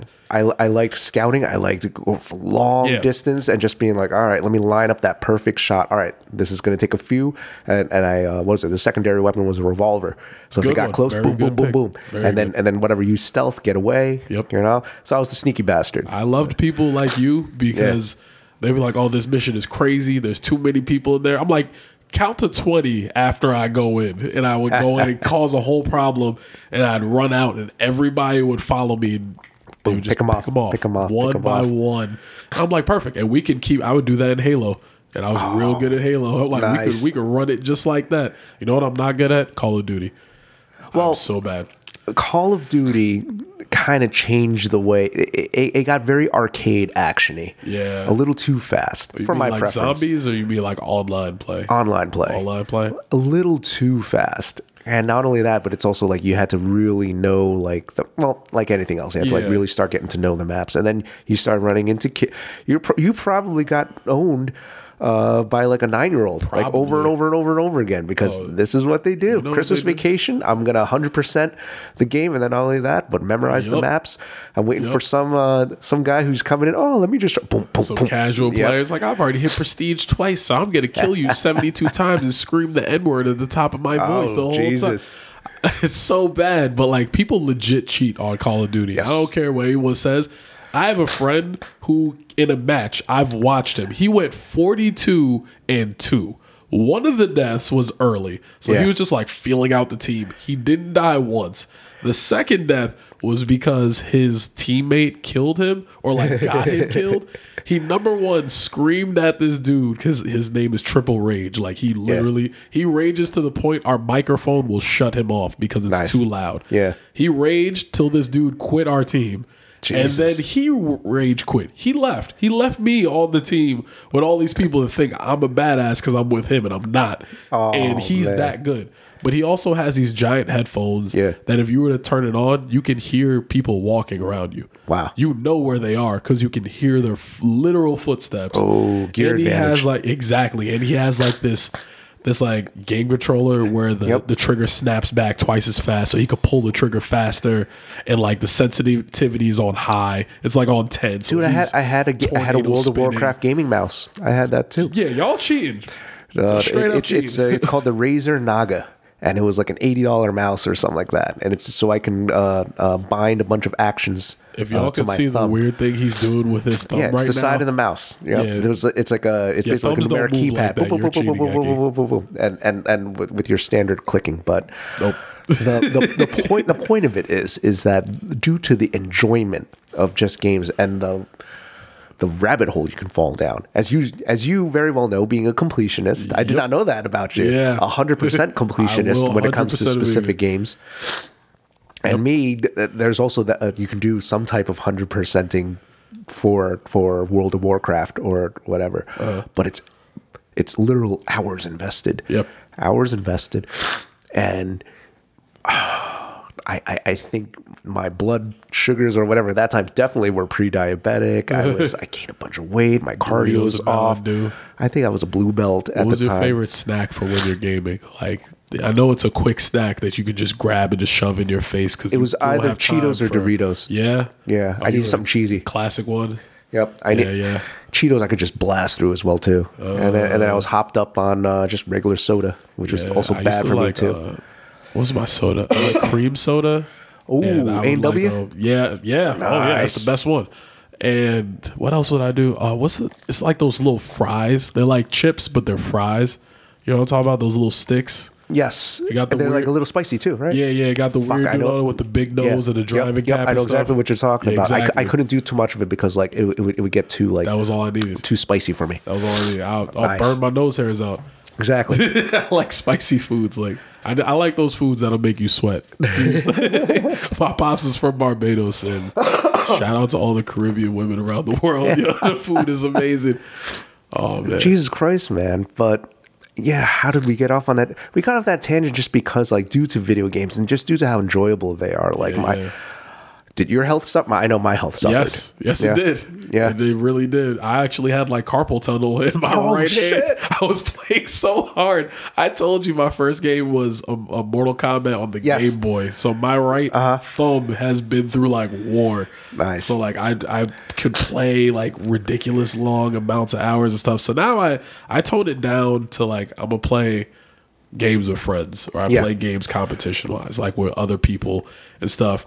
And I mainly still play Mortal Kombat like Uh-huh. X and stuff. Nobody wants to play with me because they think I'm cheating and stuff. Well, you have to understand, I love this thing. Yeah. Like if you love jujitsu and that's Yeah. all you do, don't think you're gonna have to stand toe to toe with me and not get these hands. You're about Yeah. to be disappointed at the Yes. end of this. Yes. But like I, I used to play a ridiculous amount. I get I was the hardcore gamer when I started jujitsu. I think I weighed two thirty five, almost two and now I'm like two oh two. Yeah. And I have more muscle mass and less fat, so it balanced out. But Absolutely. yeah, I'm also taller. Like I wasn't six feet at the time. I was like five nine. Five nine and two forty is not a good look or Uh-huh. Yeah. even a good feel. I play games with Jess because Jess doesn't have the longevity I do. she can only go for like an hour most Yeah. for, for certain games. So it's like I'll play a co-op game with her and she'll be like, "Ah, I'm tired. I'm like, good, good. Yeah. Because that's my shut off button. Then. Yeah. So if we do ever like try to play a game, but I've there was a certain point where I tried to keep it to a uh, a minimum just because of I read into the study of what kind of like not just video games but also um, um, TV, especially episodic TV, especially with Netflix, especially anything that you can binge binge watch and, and everything. Just like the sheer steady endorphin drip rush that any type of like LCD flashing screens or um, that type of technology on your phone, even social media, Scrolling, likes, scrolling, scrolling, scrolling. seeing things, and then just getting that uh, constant drip. It was. It it basically boiled down to the fact that I didn't want to screw up my fucking body chemistry anymore. You know. So it was just like I want if I wanted to like get a high, I wanted it to be from like a workout. Let me get it from you know if I get a, a good night's sleep. Let me get it from jujitsu. Let me get it from sure. lifting weights or, or something like that. So I, I I wanted to like I consciously made that effort because I was like I know what will happen if I go back into like uh, uh, an RPG like World of Warcraft or, or something right now. I can't play it. I in. I can't play it casually. Yeah. Because like as soon as it starts happening, I'm like, nope, You're I'm, I'm. I'm, like I'm back in because yeah, yeah. That's the funny thing about video games that boosts your problem solving abilities because Yes, you like you'll find somebody and like they're resistant to ice. And Uh-huh. yeah, now you're you're like, well, now how do I avoid the ice gun that I've been using this whole time? So, so like you got to think about how to Yep. maneuver around. Your reaction time is way faster Mm-hmm. and stuff like that. Just you you start thinking about things differently. You also when- apply it to jujitsu as well too. Sometimes Yeah, you know because you start thinking like this beats like eh, you, you think of like a, a basic rock paper scissors game of Yep. like this will beat that, but that will not beat this. Yeah. you Oh, know? there's a counter to everything, and there's Yeah. a counter to the counter. Yeah, and if I do this, sometimes like Yep. it will, it will. This arm will. Most of the time, people will leave this arm dangling. Whoop, Let me, let me, Uh-huh. Yep. let me, let me try that. I remember when uh, we went over that footlock sequence. Remember that? Yeah. From single X. Yep. And it was like to this, to this, to this, to this. That like Still practice the the the one one of the reasons why that just like kind of like I enjoy those type of sequences Uh-huh. is literally out of like Mortal Kombat or like Street Fighter combos. It's like come in with jump strong, Yep. strong punch, do a low mid, and then finish off with a dragon punch or something like that. You know That's, what I mean? that's how I always plan it. I'm like, I every fighting game, as soon as I start, I am in the air. I'm Yep. gonna jump up and kick because then I know. But if I do that for a couple matches, I'm playing you. You know I'm gonna do that. Yeah. I won't do it. I'll just do an uppercut. Bam, hit you with Yep. the because you thought I was gonna jump. Yep. There you go. Psych. And the other thing too is like I'll, I'll come in with a high punch, right? Yep. And then usually you know I'll follow with a mid kick. So then they'll block and they'll be like high punch. Oh, you're blocking. Throw you. You Yeah. know, come in with with a cheap ass throw. Oh, like motherfucker. You that. know, See when you see that's a martial artist brain that we're thinking the strategy. It's, it's, it's a game fighter. Yeah, like a couple steps ahead of that. And like I'm always thinking about what's the next step? What's the step? What if that goes wrong? What am I gonna do? Yeah. Like I always got the special move in the back. Like all right, let me Kamehameha wave him just to, just to back. Even if you just back up a little bit, let me just hit you with that just to open you up. Oh, you dropped in the uh, the the perfect segue. DBZ. The Ka- the Kamehameha wave. Scream for two whole episodes. Yep, miss. Miss. totally fucking whiff, miss, and then the other guy, my turn. You know, Ah, four episodes for, for later. four episodes, they hit him. Oh, you hit me. But I got something else for you. Was it like a drama? Like watching those, like it was, it was fighting. It was all mindless, just blowing up, explode. But there was always Uh-huh. like some sort of wild thing that was happening. I'll never forget when I was watching the Cell Saga. That's my favorite. That's my only and favorite saga. That was the first time I've ever been grossed out when he absorbed somebody with his tail. Like I actually felt nauseous from an anime. I'll never. That was the first time. But How old were you for, for that? Oh, I don't know. I was a kid. I was Yeah. watching like Toonami. I might have been like 12 or 13 or uh-huh. something like that. I watched it when um, I was like 25. Oh. Yeah. Like I watched it late. I got into it late. There's only like two two two years difference between you and I, something like that. What are you talking about, I man? know. I'm just. You're just trying to make me feel young. I appreciate it, Mario. You, I do. I do feel like an old guy. Bros Go help bros. Yep. Oh yeah, so they were like, I remember they heard about Cell and they heard about something. They heard about something killing people in the Yes. city. He, when he went through the city, he just absorbed everyone. Yep. Like what could it have been? And they're walking through the forest, and there's like a shell. And they found the original Cell by before he like had his metamorphosis. Yeah. And that like just blew my mind because I was like, first off, he's not a friggin' caterpillar. That shouldn't Yeah. happen. Second off, he's killing people. Third, uh, what the fuck? Like that can happen. Like you could just do stuff like that. And it just like it took it to a whole different level. And I was like, DBZ is like aside from the diminishing quality of like actual martial arts, because there's no comparison. You ever seen original Dragon Ball? I have not. If you ever watch it, it's like real fighting. Like oh, they're yeah? actually doing martial arts and Yeah. actually throw instead of just a flurry of punches and Yes, yes, stuff yes. exploding. It's like real fighting. You know? But that went down when it got to Dragon Ball Z. Okay. But Dragon Ball Z was like the story narrative and like how like The epic scale of things as it well was too. crazy. Like think think of the whole Frieza saga and how big Frieza was. Uh-huh. Yeah, yeah. Frieza destroyed planets. He's a tyrant. You all you've heard about since Vegeta showed up was Frieza. There was Planet Frieza. All this other crap. Goku goes through what thirty episodes to fight this dude, kills him, loses an arm, resurrects people, a whole planet explodes, blah blah. Everything's cool. Frieza shows up now. It's the next season. Frieza shows up. He's Mecha Frieza. He got his pops with him and stuff. You're like, oh my god, some bad shit's about to go down. Future Trunks comes out and demolishes him within literal three minutes. Sliced him into pieces. I couldn't understand the sca- this whole scope of what I just looked at. Yep. I was like, this is fake. This can't be a real episode. Who is this clown? And then they were like, oh, that's his son from the future. And there's a different timeline of Gohan. And I was like, there are other timelines. How can any what? I'm like, my 14 year old brain wasn't like getting any of these things at all. especially the scale of it too, because you just met, spent one whole ep- one whole season for Frieza. This is it. This is Yeah, the badass, yeah. and now you've been introduced to that uh, tw- 15, 20 year black belt Yes. out of nowhere. Like what? Yes. What is this? like y'all exist. You allowed to walk around just doing stuff like that? Nah, man, no. I think the greatest thing that anime does is um, the over exaggerations of uh, just things that you would think about in martial arts, and and you can't have actual real live actors play it. No. You know, No. but let's animate it in a way and I, I love the cartoon style to talk about like what if you could instant transport what if you could throw energy beams out of your hands Yeah. how would these fights go down you know Way less technique, obviously. Way- a way less flurry of punches is what it would be.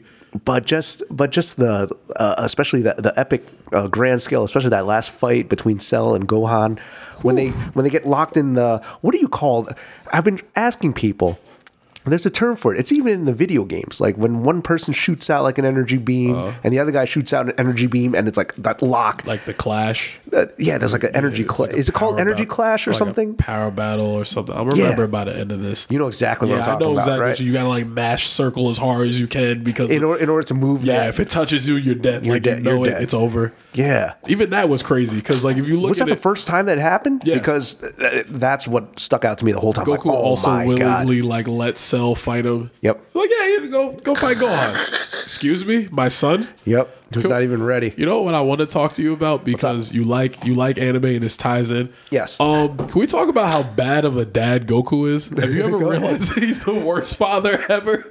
Like, Go ahead. He spent so much time being dead or training somewhere else Yep. that a green guy literally raised his kid. Have you ever like ever put that in the scope? What was that green uh, Piccolo? uh, Piccolo raised Gohan Yeah. because Goku was either dead or fighting someone else or training to fight someone else or once again dead.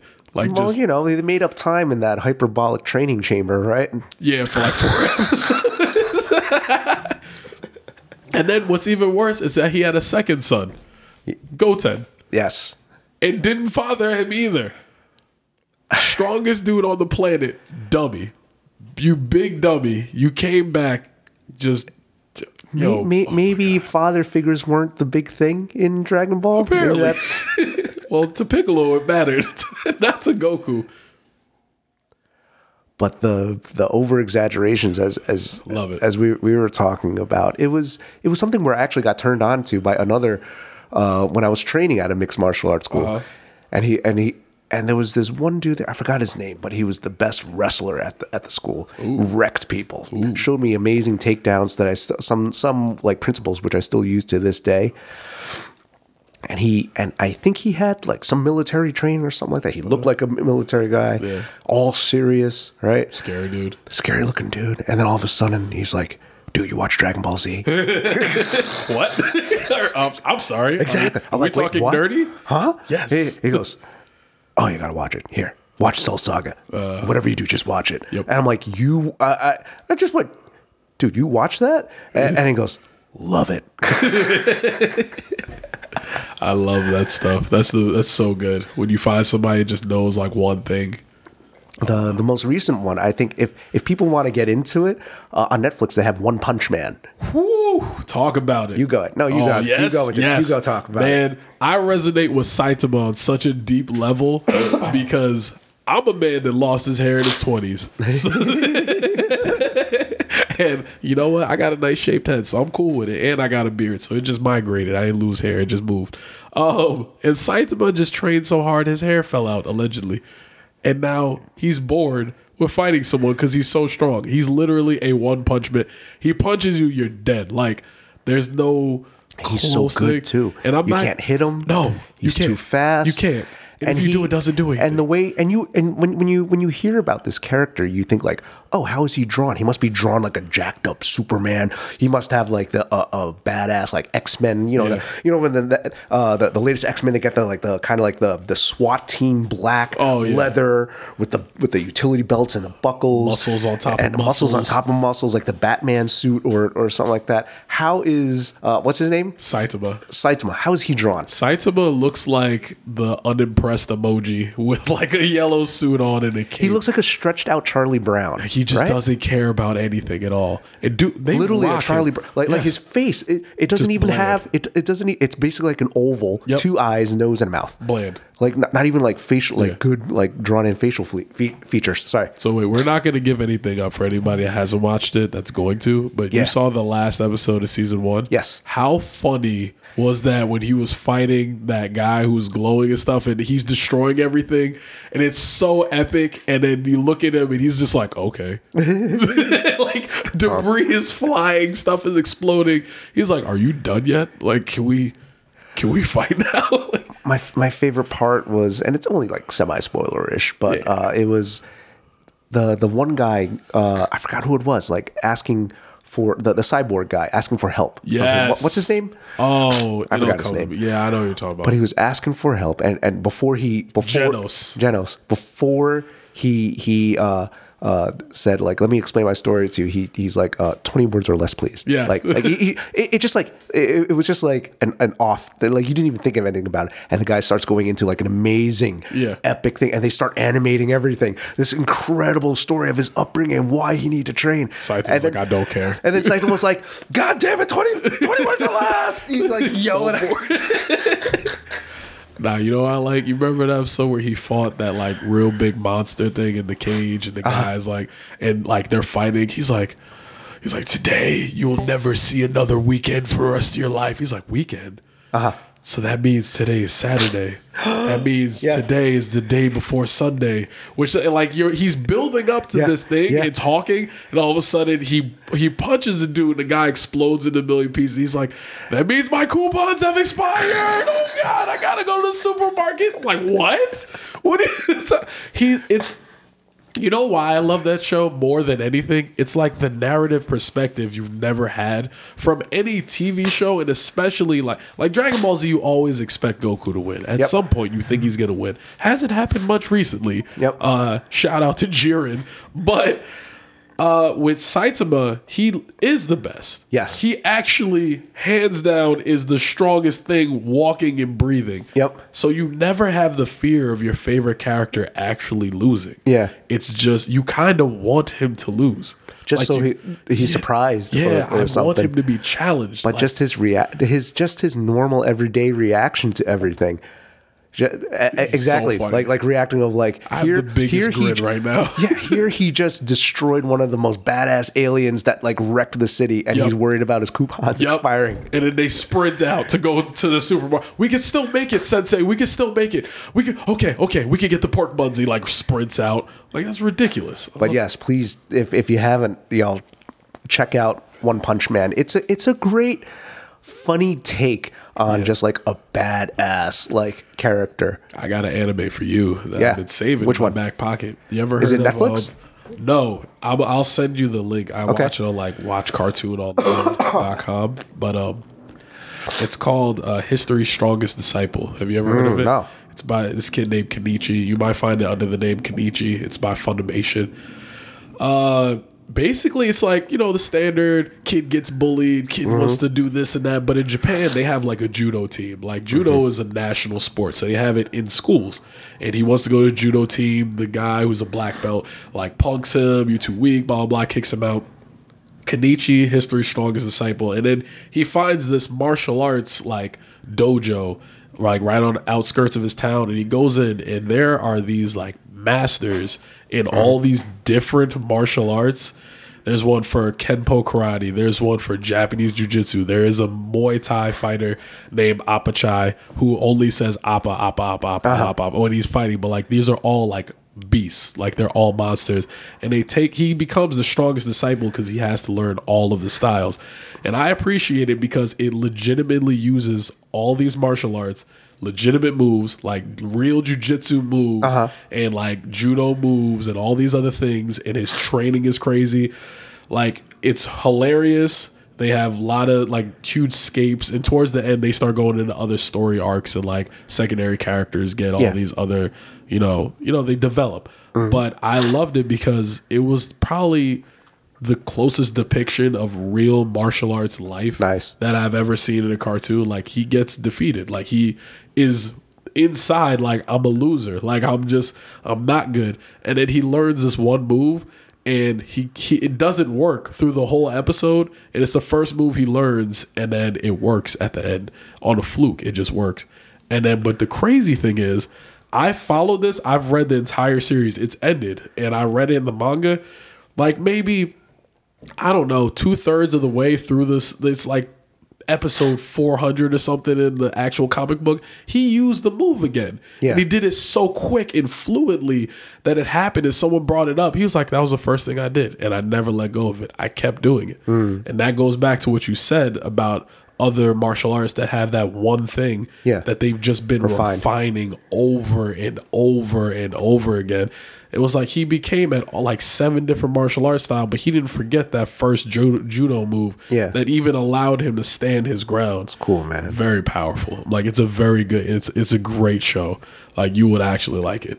There's one more that I would recommend to you. It's Yes, not yes. martial arts based, but it, I, I think it was a, a manga because it said so in the beginning. It's oh, it's based off of the manga. Uh-huh. It's on Netflix.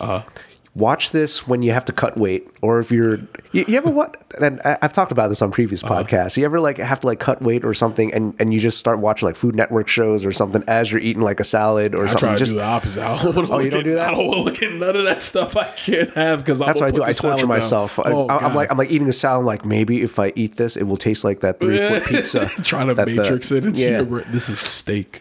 But uh, I want you to imagine. You, you ever watch like uh, Chef's Table or something like Yeah, that yeah. On, on Netflix? Just that like cinematography, that perfect videography Uh-huh. of of like oh as they as they're putting it, uh, you know, making the food and Yeah. chopping up the ingredients. Combine that with like an anime storyline. It's called uh, Samurai Gourmet. I think I know what you're talking about. It's My- about an old dude who's retired in Japan Uh-huh, and he goes around and he has memories of like the food that he used to eat as a kid and he would go around and find like the, the Wow. modern version of it. That's cool. And they would and they would ma- and they would put like a manga or an, a- anime spin onto him finding that restaurant and eating that food and so it's very high quality you know shot as far as like oh, it- it's making my mouth water right now because i Uh-huh. Yeah, I remember some looks good. because I remember some of the episodes. It's a it's, it's like a twenty something minute episode each one. You know, you watch it in case you're like, you know what, I'm not hungry.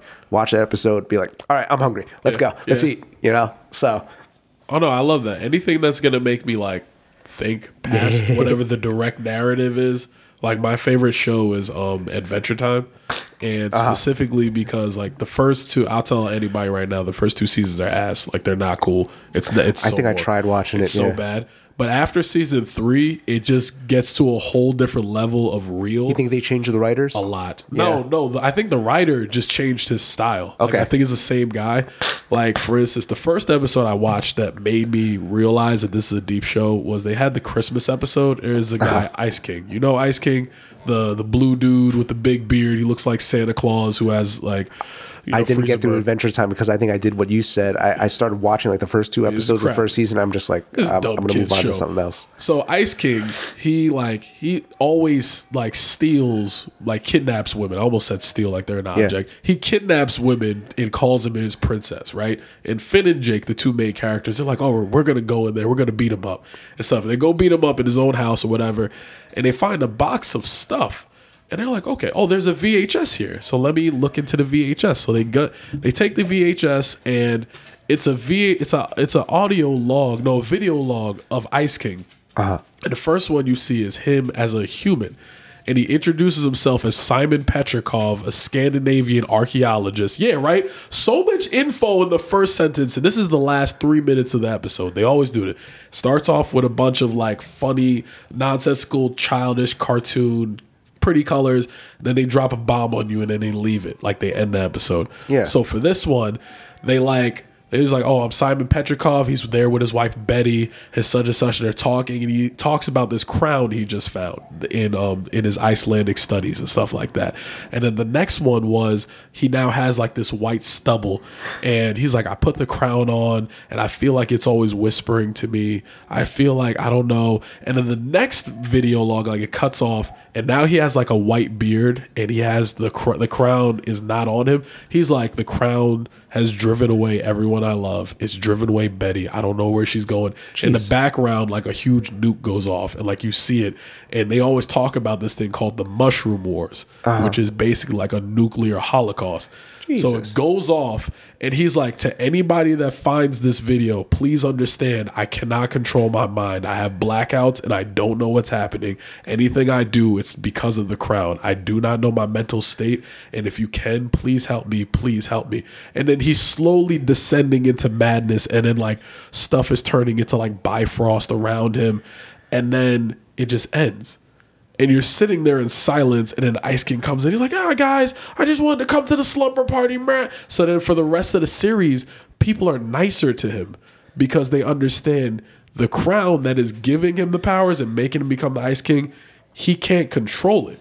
It's it's literally taking over his mind. It drove his wife away. Jesus. But because this is several hundred years in the future from where he was, like if he takes the crown off, he's gonna die from rapid aging. Yeah. So they can't figure it out. In one of the newer episodes, I'm gonna just spoil it because I want people to watch the show because it's so deep and how hard the narrative is. It's all about Betty. It's all about finding his wife and stuff. And through some magical escape, he opens like a time rip and he can see into right before the mushroom war starts and he's looking at his wife betty he's talking to her he's like having a, a moment of clarity He's like, Betty, I'm so sorry I drove you away. I don't know what happened. You were just gone one day and I lost everything. And she's like talking to him and she's like, Oh, you know what, you big dummy? I know what happened. He's like, What, Betty? Where did you go? I need to find you. She's like, I'm right here. She jumps through the time warp. So basically, when he lost her, she didn't die or go into hiding. She jumped through time to the moment that he was talking to her right then. Jesus. Exactly. And now her mission from then on, currently now, is to find a cure for the Ice King hmm. so that she can be back in love with him. This is a children's show. Jeez. I was like, when I discovered that, I was like, anything that can make me think has me now. Like Yeah. anything that makes me think on a deep level Good, like well that. developed plot. Yes. Good character arcs, etc. Adventure Time is it. Like, Yeah. and, and you would never know from how colorful and silly it is. Yeah. Adventure Time is definitely the show. It's so good. Uh, as far as like a character arc where it messes with my head, you I remember one time when Black Mirror was started to come out. and I was like, ah, I don't know if I should watch this. And you're like, no, no, watch it, man, watch it. And I, I was like, it oh, was great. You said it was great. I'm like, I was heard it was depressing. And you're like, no, no, it's it's it's, it's great. I said it not to me was what I said. I said it's not depressing to me, Okay. which I also wasn't it. a lie. and I watched it, watched and I was just. I remember we watched like three episodes in a row. It was it was one of like uh, with the with the contact lenses in their eyes that like they could replay their memories. That's the best one. Did you watch that one with Jess? Yeah. That is the best one to watch with a significant other. there was another one with uh uh where where uh, I might be jumping around, but there was another one where he was trying to. Uh, uh, he, he was he was a soldier, That was another one. you know. yeah, And then yeah. I remember I watched like three of them in a row, and then and then Jess turns to me and she's got like she, her lip is quivering. She's she's almost like practically crying. She's like, "Can we watch something else?" I'm sorry, Jess. It's deep, man. but you Those watched all of them. Yeah. Did I you watched all of watch? them. How'd you feel about uh, San Junipero? Because I assume Which one was that one? Anyone that's seen Black Mirror should know because that's Every- the one. that- that- it won I- an Emmy. That was the one where the um the two girls. It was like an '80s scene, and they were like partying and stuff, and like they're like in the. I don't want to give it away, but remember, it, it was like a love story. Yeah, with those and then, and then at the end, it was it was kind of like, oh, I can I can like come back and live with you or something like that. yeah, on yeah, the they- beach they or, or something. It was, stuff. I don't remember too much about that It was a episode, but real. You should watch it. That was the one and only happy endings. Most of that show is not happy endings, but the That's scary part true. is it's all within reach. Yeah. like all like the bees dying right now. Yep. bees are dying, and it's it's a real issue. Like flowers aren't being pollinated like they used to be. That first episode of the third season was it something fall, whatever the social media one where like the likes, I hated that. everything. I did not like that one. You didn't like that I one? didn't- it hit too close to home, and I felt like she was dumb because I was like in my head, I'm like, oh, likes equate to money. I guess Yeah. I'm homeless now Yeah. because I'm not doing anything for y'all to like me, just to fight over. But rating. that's but that's you know it, It- it it's is. close because that's you know It's a real. lot of pe- especially the voices that they would put on and the smiles that they would put on. You notice that that one girl that she was trying to win over her every single time she called it up, she's doing yoga or she's doing something Yeah. or she's doing like uh-huh. every single time Yep. that she calls her up, she's doing you know something Go trendy. tea with Miranda. You Yep. remember her from eighth grade? She used to be so fat, but she now she has a doctor boyfriend. and maybe, like, ew, shut up. But like, there are real people like that, which is terrible. Not even real people, but also just like shades of that. Yeah. You know what I mean? Shades of that with Yeah. with with with everyone like that. I cracked up at that part where she like gets the latte, right? And then she takes the cookie and she bites into it and she's like, ugh, spits it out, but then like puts it by the the, the thing to Photo op. Yep. like I know people that are like that Yeah. have to take a picture before they eat every meal. Like, oh, Yep. what? Yep. Oh my god. Nah, but And that's why I love that episode. I Yeah, love that it- it's episode because it's uh It's a great because it, it hits so close. I'm like, oh, this is gonna. If people see this, they're gonna be like, I hate this. I'm like, uh, hit too close to home. There, huh? there are no bad Huh? episodes. I'll say that now. There's some I don't like because of different reasons, and that Yeah. one was way too close for me. I've recently cut off most of my social media just because I don't like being Yeah. hooked into the scrolling and. Like I used to use. Tumblr exclusively for like news and Uh-huh. political updates and like social awareness, social justice and stuff. Because watching the news depresses me. Because you know, Everything. There's a lot of depressing shit out there. Oh, Oh, my yeah. god, the orange face. Um, I don't like watching the news, so I would Yeah. be on Tumblr, but then I'd realize like two hours would go by every single time I open that app. So I was like, I have to cut that off. I can't be on that anymore. You know what Jess started Caleb. using a little while ago? It's uh, I've mentioned this before. It's an app called Moment. Moment? No, I've never. And basically, what it, you do, you can actually uh, uh, assign specific apps to it, saying, "All right, let's say uh, Instagram and Twitter," Yeah. and it will track the amount of time that you spend on those apps, and it, you, you can give yourself a target time. Let's say two hours. Yeah. And then by the end of the day, it'll give you a, a, red, yellow, green. Red meaning you've gone over that time. Yellow Yeah. meaning you've gotten really close. Green, like okay, you've only used up. You know, you've only been on an hour as opposed to, to two cool. hours. But it doesn't lock down the app for you. But it can. Uh, it helps track like excuse me, helps track the time for those specific apps. I can't do that. I'm just like, "Ah, I'm just not gonna look at it at all. I, so I really like throwing my phone places. Like when I walk around, I'll get in the house and I'm like, oh, I'm so tired from jujitsu. Let me just eat. I'll take a shower and I throw my phone somewhere. And then my girlfriend's like blowing it up, and like I don't even know where it is, and like I just I just don't care about being, I, which is a problem. Like I'm not connected or attached to my phone at all. I'm a really bad texters you know. Like it takes me a really long time to respond. That's because I'm always doing something. Yeah. And when I'm doing it, I'm immersed in whatever I'm doing. Like even right now with you, I've seen my phone light up a bunch of times, but I'm not paying attention. Appreciate It's- that, man. Is of course it's not important. What I'm doing is I'm trying to like live in the moment now, which Yeah. is like right here. Like there are moments on Instagram and Facebook and stuff that I can access later. But what's going on between you and I, aside from this podcast, is a one time because it's just me, you, and Hobbs. Like That's it. Just only checking in with you every once in a yo, while. Good looks, Yeah. Hobbs. Shout out to Hobbs. Like it's, all, it's just us right here. So this is like a one time experience that I've like started to realize. Like yesterday, fun fact, I pulled out. I was eating Ruffles.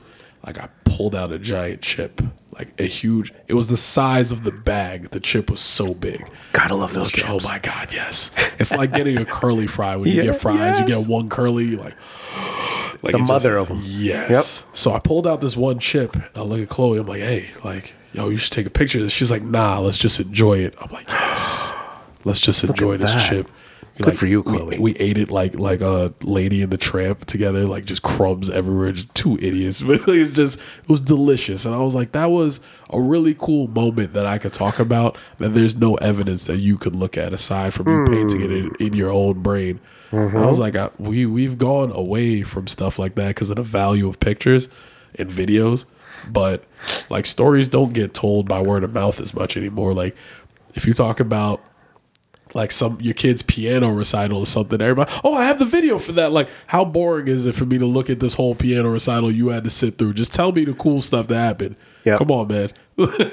It's interesting you bring up too, just like going into the deep story of it, because that's essentially what we do here, Uh-huh. especially on the podcast. Especially like you heard in the beginning, oh, passing down lessons, stories yes, down to Warren, just the art of yes, speaking, having a one-on-one discussion as Yeah. as as we do, where you bring up a a topic and you just say anime, oh, it's cartoons. No, you went into a deep dive into Adventure Time, Yeah. into a specific plot device that they uh not uh, uh a real deep plot device. Hey, man, I could get You know? quantum physics through Minecraft if you give me some You time. know what I mean? Go ahead. but but just that the the the just being able to sit and talk to someone and just take like an idea and unpack and go as as, as far as you uh, were saying. Oh, I'm gonna I'm gonna rant on it. Fine by me, man. I'd rather you rant than do 140 characters on it. I'd rather you rant than do like you know Yeah. a sharing of a reshare of a repost yeah, of something. Look at this point I want to get across. Bah, bah, bah, and like it, subscribe or share. And Yeah. it's just kind of like here you get to like, all right, you think you know? Uh, Mario says he knows anime. You think he does? Boom. Sure. Let let him go deep in, into it. And I'm like, fuck that, man. You got more than you got more than I do. You know? I'm a super nerd, man. And people people don't know that about me because they like see my appearance and I have like uh, I have an uh, eclectic taste. I've been told that. Ah, fuck that, man. Yeah, exactly. It's know- a nice way of saying you're weird. I'm like, all right, cool. Weird is cool it was it, it was something that I uh, uh, touched upon like like last podcast of of just that label of a nerd. Yeah. You heard that where I was kind of like annoyed that it kind of got like hijacked at least Yeah. from me. How Um, so? You know, and this is just my old man grumpiness ta- it. Talking here, but it's just because like back in the day, I would say like uh, uh, mid '80s, Yeah. early '90s, video games weren't cool. No, they're not. They were not. No. You were you were told that you were a nerd if, if you played them, but that's what I did. Zelda, Mario, all People that thought there shit. was no money it. That was what it really that, started. that, from. that was that was probably one of too. There's no too. future now. They're Yeah. pro- professional gamers on Yeah. Twitch making 40 G's a month. There's there's there's professional YouTubers who stream and they make money playing Yeah. games for and people watch people play games. You My know what I mean? just Twitch. started. Yo, shout There out to go. Dwayne Dyson. If y'all know, you can look him up on Twitch. He actually be playing. I forgot what his crazy name is, but you know, just type in that D Dyson, you'll find him. So my so my theory on that, as far as like the nerd moniker or any type of like, I didn't like the fact that, um, and once again, like I said, just my old man grumpiness. I didn't like the fact that uh, I loved something where I identified it. I was I was bullied because of it, Yep. you know, growing up. And then later on, it becomes mainstream, and then a bunch of people are would proclaim, "Oh, I'm a nerd now. Look at me. Look at me playing this game, etc., etc." And I just didn't like the fact that they get to uh, uh, quote take something and and identify so readily with it Yeah. when in the past where it's like do you, you do realize that like you're you're you're getting something without any of the the saltiness that You that used to these emotional stripes. something you, like you that weren't called a nerd in front of all you. You're not a nerd until someone else calls you a nerd. There you go. That's all it is. and made fun of Made, fun, of, you, because uh, nerd with glasses. dude you're a nerd man Freaking door. Would you like Charizard? What's Charizard gonna do for you, man? What you, what you like? Yeah, okay. Nerd Nerd. geek you, You know, what? I I had I had somebody say something real wild when I was a kid. It's not even a big deal, but I was like, I think I was nine or ten. Yeah. And I was at my friend Peter's house, and me and Peter. I haven't seen him in years, and um, me and him like just becoming close. And his his dad like used to work with my mom and stuff. And we were having dinner. And he was like, "Yeah, you know, because your mom's a nerd." And I got so angry. Like I really was arguing with this grown man as a ten year old, like about my mom being a nerd. And I talked to her. She's like, "Yeah, I am a nerd." I'm like, "What?" She's like, "I'm a nerd." Like, what's wrong with it? I'm like, "Cause people think you're not cool." She's like, "Who said it's not cool?" Uh. Yeah, if I think I'm cool, and I don't care if they Oh. think I'm cool, does it matter who thinks I'm cool? And my mind was blown, and now Yeah. I'm like, "Yeah, I'm a nerd." So what's up? Yeah. Like. I am six foot three. I'm Yeah. a black man. I wear crazy flip up glasses and wild shirts. And you wear the brightest uh, Dragon Ball Z gi. My there is. Dragon Ball Z, gi. yo, I got the Naruto one coming, and I got a Akatsuki one coming. Y'all will be able to see What me. was that I said to you? Uh, uh, like someone would said something. I'm like, oh, uh, Mario, can can you can you shut up over there? Your gi's too loud. Yeah, right, right. yo, everybody, you know what? I'm giving extra double brownie points to Eki because the first time I wore the gi, this man did the fusion dance with me. Yes. that's why. High five me, Eki. Yes. that's why. Yes, that's why he's the coolest. But like, it being a nerd became cool. Like when Yeah. when she taught me that, and now everybody wants to be a nerd. I'm like, well, drop some nerd stuff. Tell me what you know. Mm. Yeah, now it gets a little Mm-hmm. weird because people don't want to talk about it. Like, oh, well, I, Well, I play this game, play this game. Yeah. How far cool. you got in it? Are you 100 percent completionist? Are, are you? You know, Did you see the secret thing? Where's your nerd cred? Hey, did right? you see the the Minecraft level, the secret Minecraft level in Borderlands 2? Did you get there? Because. I did. Like, I got there, and people like, "What? Yeah, yeah." Go on GameFAQs.com like you do, dork. I like using the word dork now because dork is never going to be cool. It doesn't No, sound. it doesn't good. sound cool. And no, and it's not. Nerd it's and not geek have been have Yep. been chic in in a sense, especially geek. Yeah. Oh, I love a geek. You know, I feel like those are different like labels. Like I would Yeah. say a geek is somebody that's like really good like computers or like Yeah. Mm-hmm. math and stuff. Like you're real good. Like nerds like no info and like comic Yeah. Mm. books and story arcs and stuff like that. A geek has like applica me knowing all this Marvel stuff and being able to talk about how Legion is so cool because he has real persons in his head and not Uh-huh. just personalities had will never get me money. But if I was really good at like trigonometry, I could probably go work for NASA. I and that makes me a geek. You know, Yeah. but none of those except for dorks. So any of you dorks listening, you're a dork, and I don't like you. No, like, dork is like not cool. Like you're not cool. You're never gonna be cool. It's because you're trying to be cool. That's why you're not Mm. cool. so you, so dork is more of uh, someone who is trying to to co-opt the term geek or Yep. nerd, but you're just not pulling it off, or we can. Yep. Someone can see through that. Yeah.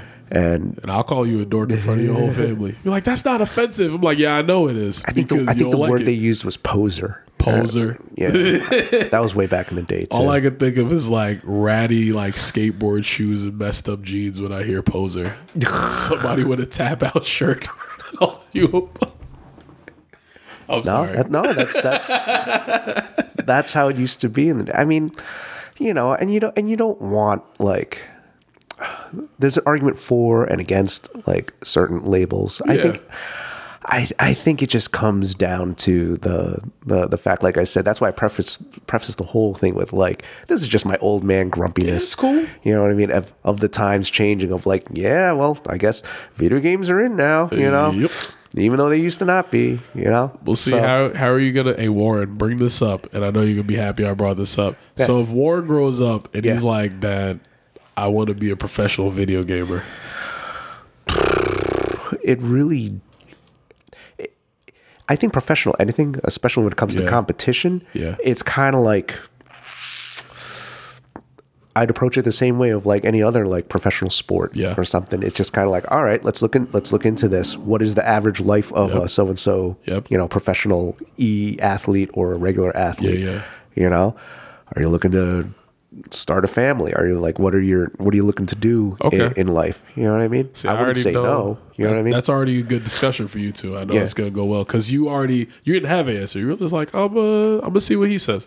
Yeah, That's and you also have to see like the the the the the, the, scope of the whole thing. I mean, you don't know what like the future will bring for you. Like, Right. just just like most recently with all the uh, the the reports of CTE and Yeah. concussions and everything. Yeah. For good luck uh, uh, with with me ever signing Warren up for for for Not football. My or- kids are anything never like doing that. Pop Warner. You know what I You're mean? not doing it. I'll You let you do martial arts. You're not. You're not doing it. And even still, I'm, I'm a little worried about striking martial Yeah. arts because Yeah. Yep. a head kick. That's that's most head kicks don't even land to the head. It's to your Yeah. neck. It's that's, cumulative too. that's a kick And- directly to a spine. Yep. like and Oh, repeated, and, and it's just you, you know what I mean. So when you talk about that, it's kind of like now that I ha- we have the knowledge of that, Yep. it's kind of like all right, I can make a better decision move, moving forward. Where you know, well, I really want to do it, Dad. It's kind of like So let's know. take it a step further. Sure. My cousin, I was telling you about Dwayne. Um, he's always said that he wanted to be a professional gamer, such and such. His family doesn't take him seriously. how old is he? He's um right now. I think Dwayne is he's 21. I took him out for his 21st birthday. Nice. That was great. How good is he? At video gaming, Yeah. Oh, he's one of the best I've ever seen. Like it's. But as far as like, has he enrolled in tournaments and everything already? um, he's done two tournaments. I Yeah. don't know how he did, but I know he's doing. I mean, he's just getting up there. But that's that's one of those things where like, oh, should he be one? Well, how does he perform in local tournaments and Hey. regionals and nationals? I know So- he's really good on Twitch and like he's Yeah. performed on like they have like online gaming things. But Uh-huh. nevertheless, like his pops wasn't too warm to the idea. His dad's like a not. doctor Yeah. in like three different hospitals and stuff, Yeah. like had an ER surgeons. He doesn't want to hear any of that. But Dwayne was so adamant and he took out his own money and he built a computer from Yeah. the ground up with all the processing he wanted. He has these special like mice, mouse, and stuff. Like he's doing all the things, the steps that he could to make it professional. And now his dad's like, you know what? You're taking this very seriously. You're investing time and money into this. Go for it. Yeah. Like he's like, I see that you really want to put your best foot forward for it. So Yeah. cool. Go ahead. That's that's pretty much what my dad did too. When like uh, I was nearing the end of college, Yeah. and like I was finishing up my degree in computer science, but at the same time, I, I was already playing guitar. I was playing in like a band at the time. I'm like, I want to give this you know music thing a try. Uh-huh. Just as long as you graduate, just as long as you have that degree and you have that as your thing to fall back Yeah. on, go for it. That's cool. Which was cool. So I went in and I tried my best learned uh, there's a huge difference between being good at guitar and, and being good in the music industry keyword industry Uh huh. People please. and uh, yeah People please. Exactly. Question mark. No. exactly and it was it was a combination of you know playing to less than three people a night in new york city for a bunch of nights cumulative of that and then like my breaking point i played a gig in asbury park new jersey Uh-huh. uh, at the saint and i remember after the gig again playing to like three or four people i went outside and uh, my car had its uh, passenger side window smashed in Wow. uh, nothing was stolen, but they turned on the lights and the and the wipers, so the battery was dead as well too. So then when I move. so then when I reported to the police, I'm like, oh, all right, Uh, it was parked legally. There was no Yeah. whatever. And then I'll never forget what the cop said. He goes, "Well, you know, it's Asbury Park." The fuck does that mean? Like, Exa- better get on your detective inspector That was- gadget move and start finding who busted out my window.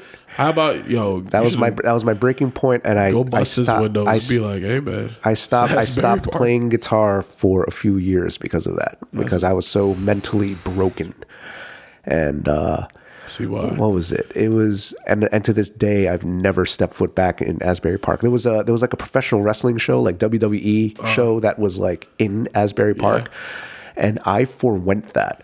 I was like, I would, and it was it was it was either that night in Asbury Park Uh-huh. or the next night, plus a longer drive to Albany, New York. I I said I would rather go. I we went to Albany rather than than than than go to Asbury Park. I like I refuse to this day go back to Asbury Park unless someone convinced me otherwise that Asbury Park has changed.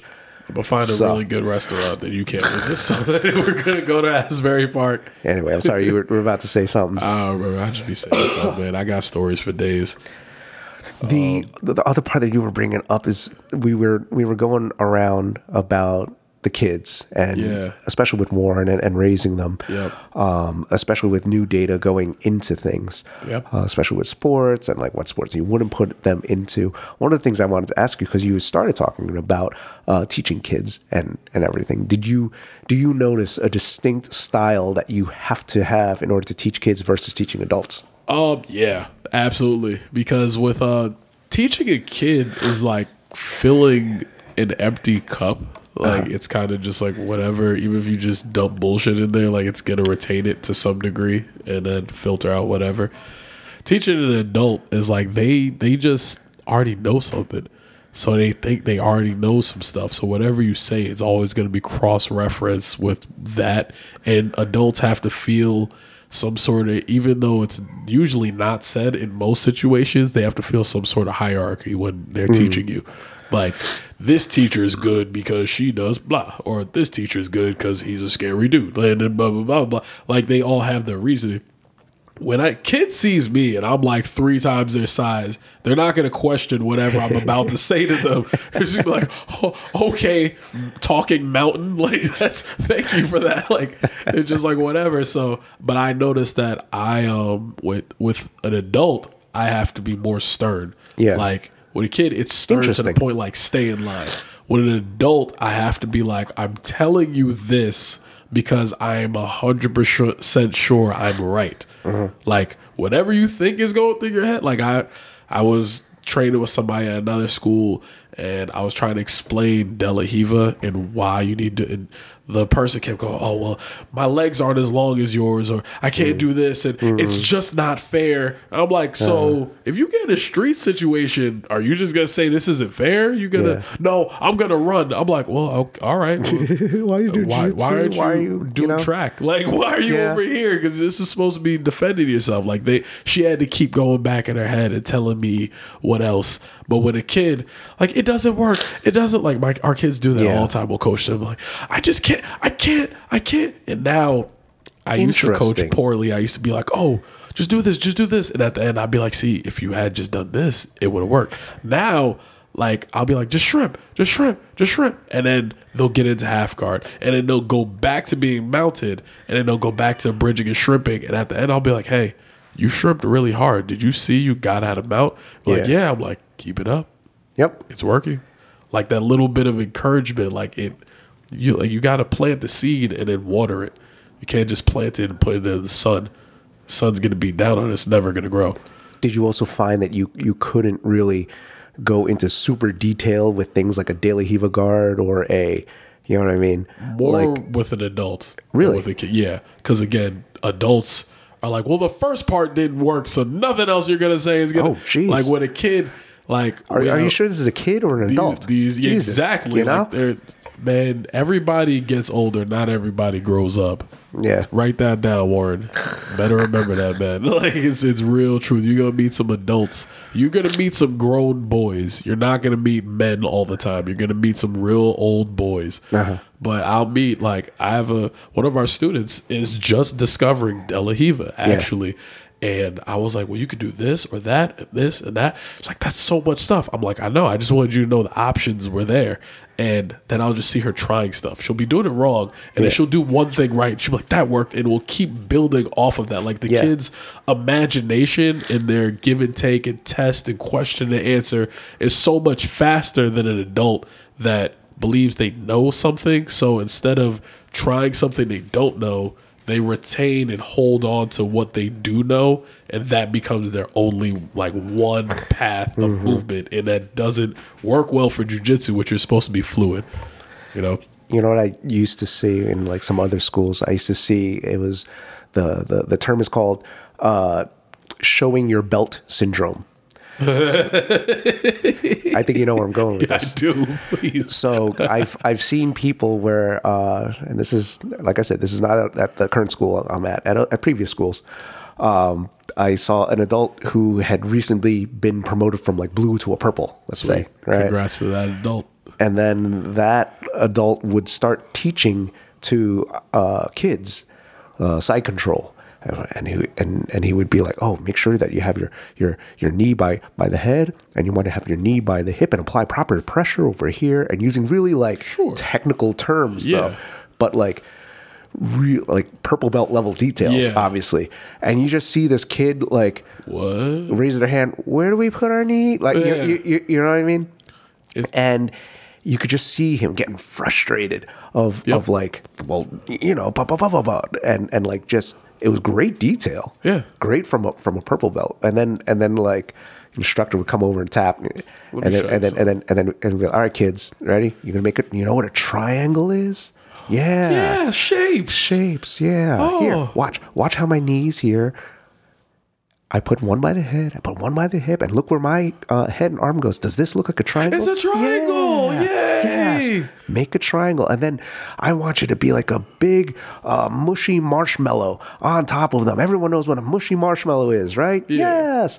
And so then they would, boom, that's it. Yep. And the, and and the other guy's like, "What did you just do?" He goes, "This is how you talk to a kid." Yeah. you gave great detail, but like that's show your belt, show your belt syndrome, which is like, yeah, uh, oh, I'm a purple. Let me let me show, let me get, let me just pour on all the instruction and details and experiences that I have. And like, no, dude, you're teaching to a kid, you're teaching or uh, Yeah. a beginner adult. Yeah. you know what I mean. teaching the kids is like really hard excuse me for a different reason but it challenges us as, as adults to like think differently. Yeah, like with yeah. kids i like to make them tell me what i'm doing. Uh-huh. Like okay Oh, nice. so we're in side control. So my left arm should be under the head. Like yes thank you. And my right arm should i don't know where to put it. Where should i put it next to his hip? But see why would i do something like so he can't shrimp. Yeah thank you. And it will keep going. So i, I love make the them I, tell me. I love the game show host voice that you put on. yeah kids love that. like oh what do i do over here You, where do my you, legs you go? Play you play this exaggerated character ah. that like any other adult be like, what what what is going on? me like. Kids eat that up. You know what I mean? it's stuff like especially. Uh-huh. especially as you as you did. Oh, kids love to teach. Kids Yes. love to tell they other, know other that they everyone know else what to- something yeah. yeah and that's great That's really cool that you figure that out. Yeah, I, I had to learn that when I early when I was working at the Y. I had to figure out that it's not me firing this info at this kid. Yeah. it's about them telling it back to me is the important part. Yep. Not that I taught him was that you retained what I said to you that one time. Like even if we do shots, I'm like, okay, you take a big step and your front knee has to come down. And like, okay, and then they'll mess it up. I'm like, okay, think of it this way: put your knee in between their feet yeah. okay, and they do it. I'm like, all right, give them a hug, and then they topple the kid. I'm like, oh, and then they come in just colliding with people and doing super fast shots. I'm like, wow, see that that worked, and like it's kids love little stuff, like touch your nose if you're ready. All right, touch your eyebrows if you're ready.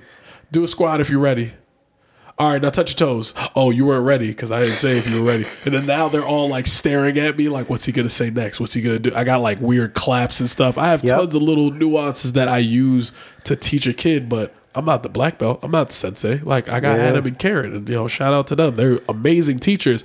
I just come in with my little twist. Yep. To just help help just move it along a little bit. And I think that works better because they're black belts in jiu-jitsu and if teaching was a martial art i would probably be close to a black belt now because that's all i, I all i've done is like coach You probably you probably learned a lot as well too. so much Probably through teaching all that. so much You know, it you probably had to refine a lot of your techniques because you have to back up what you have to say. Oh, I I call it like cheating. Like anybody that teaches kids class, you're cheating because you're getting twice as many techniques now Yep. just from being there. But I one one of the biggest things I learned from just teaching in general was that I had to learn how like these kids actually look at me Mm. and look up to me is very different than I think they're looking at me. Like you can always tell so? when a kid idolizes you.